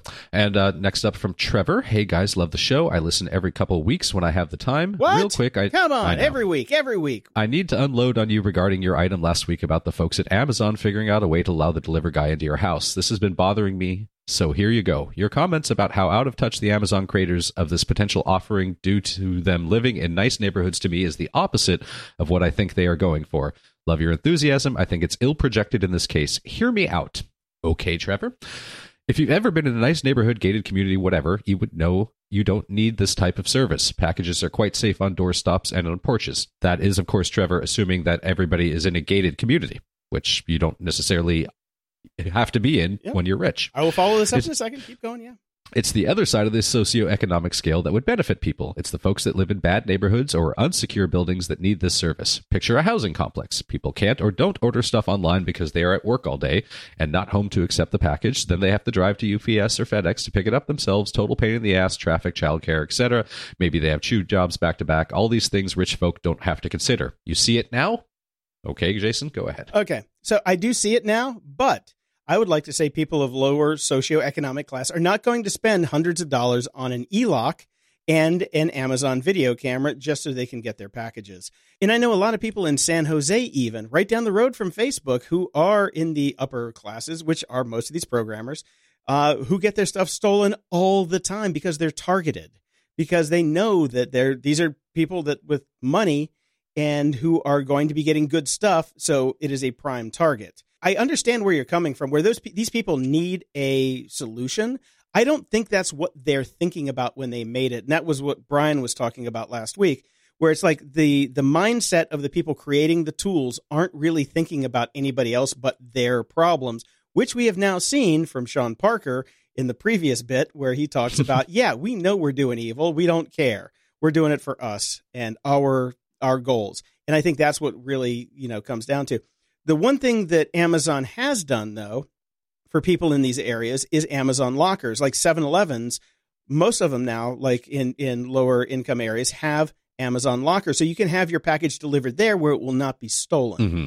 And as Amazon rolls into more stores and, and physical locations, I agree with Brian that I don't think that's what they were thinking of when they developed this product. That's, I mean, I see your point, but I, I just have to say, I think you're, I think you're off on that one. I agree with Jason, who agrees with me. There you go. uh, next up is from Martin. Guys, I just finished listening to P234. I followed your recommendation. It looked up three blue, one brown, and the videos for neural networks very good. I passed it on to others. Also, like the book recommendations. Keep up the good work. Thanks. Oh, thank you, Martin. And this comes from Captain Dunzel. I've been negligent in supporting you guys for a few months, but this is definitely worth the investment. Brian, I've had to fire a few clients over the years, and you hit the nail on the head. The time we spend with clients that will not be happy is much better spent on clients that are happy. The worst part about your show is that by noon Monday, I've already listened to it and have to wait another week. Aw. Well, thank you very much. Uh, next up is Mark. He says, Hey, Jason, I just heard you are reading the Heinlein classic, Time Enough for Love. While I was growing up in the 60s and 70s, I voraciously read everything by the big three, Asimov, Clarke, and Heinlein, as well as the old 30s, 40s, and 50s sci fi by Pohl, Burroughs, Lem, and more. I was fascinated how they tried to extrapolate future technology not even conceived of from the current technology. Since you're a gamer, you might get a kick out of the board game Alien Frontiers, which has Mars divided into territories named after the sci fi masters back to Heinlein. Not too long ago, I finished For Us the Living, which was Heinlein's first book, written in 1937 and unpublished until a few years ago. It actually makes a big case for universal basic income. I enjoyed his conceptualization of the internet with vacuum tubes, not vacuum tubes like in an old radio or TV, but vacuum tubes like your bank drive up lanes use. Interesting. That's pretty cool. I'm going to have to check that out. I'll probably skip the board game because I don't know if you've heard the show that much, but I really don't have any friends, so I don't have anybody to play board games with. So, and until we can until we can uh, figure out how Bam Bam can move pieces on a board, I think it's just going to be uh, yeah, just me. Okay. Next one comes up. A friend from Mother Russia. I keep hearing you guys say, I'll add it to my queue regarding a book or a movie. I was wondering how or where do you keep that queue? I desperately need a way to keep track of all your awesome suggestions, but can't find a way that's simple enough. So any tips will be much appreciated. Awesome show, much grumpiness, lots of geekery. Special thanks for turning me on to Bobiverse audiobooks. They are dope. Yes, they are. so, friend from Mother Russia, I use the app Things. And I've tried pretty much every to do app from Todoist to Wunderlist to OmniList and all of the lists out there. I keep going back to things, and it the new version three is really nice. Works on all your devices. Uh, if you're on a PC, yeah, probably not. It's pretty much Mac centric. But if you on are on the my my alternate universe recommendation is uh, Wunderlist. I really like Wunderlist. It lets you do the same stuff on pretty much any platform. It is out there for Android and PC, and it works well, and it's pretty cheap. So check those out. And uh, I use my super old school method, my Moleskine. I just keep a couple pages in the back where I just write things down that I want to either go read eventually or whatever. So I'm very old school that way. We did miss one comment, so I'm scrolling back here quickly, Jason. Uh, Herb sends, Hi guys, recommended for the library, The Ultimate Social Media Dystopia, The Circle by Dave Eggers. No. Read it, No. hated it, didn't like it. Nope. Terrible book. terrible book. Yeah. Sorry. Yeah, sorry, disagree. If you think the book is terrible, go watch the movie. No, No. I won't do that. Don't do it. Don't do it. Don't do it. So we get an iTunes five star review from Masta Blue, the dark place you love to go. I was looking for an informative tech show other than The Verge, which I really like, but when I found the GOG, I fell in love. Keep up the great work, guys. We shall. And everybody else, we're kind of late on the iTunes reviews. Come on, guys. Go give us Yep. a five star and a snark, please. Yes, if, Pretty if you haven't done it yet, please do. Thank you. If you want your question or comment read on the show, head over to gog.show slash support and send us your feedback or questions that we can read on the air. And if you're so inclined, please head over to gog.show slash iTunes and toss us a five star and a snarky review. And by all that is holy in the verse, please tell your friends.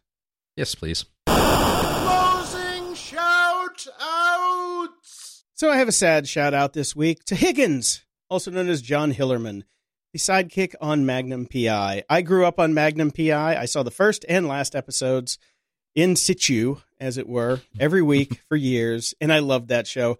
And he was one of my favorites. So farewell, John Hillerman, aka Higgins. You will be missed. That is sad news.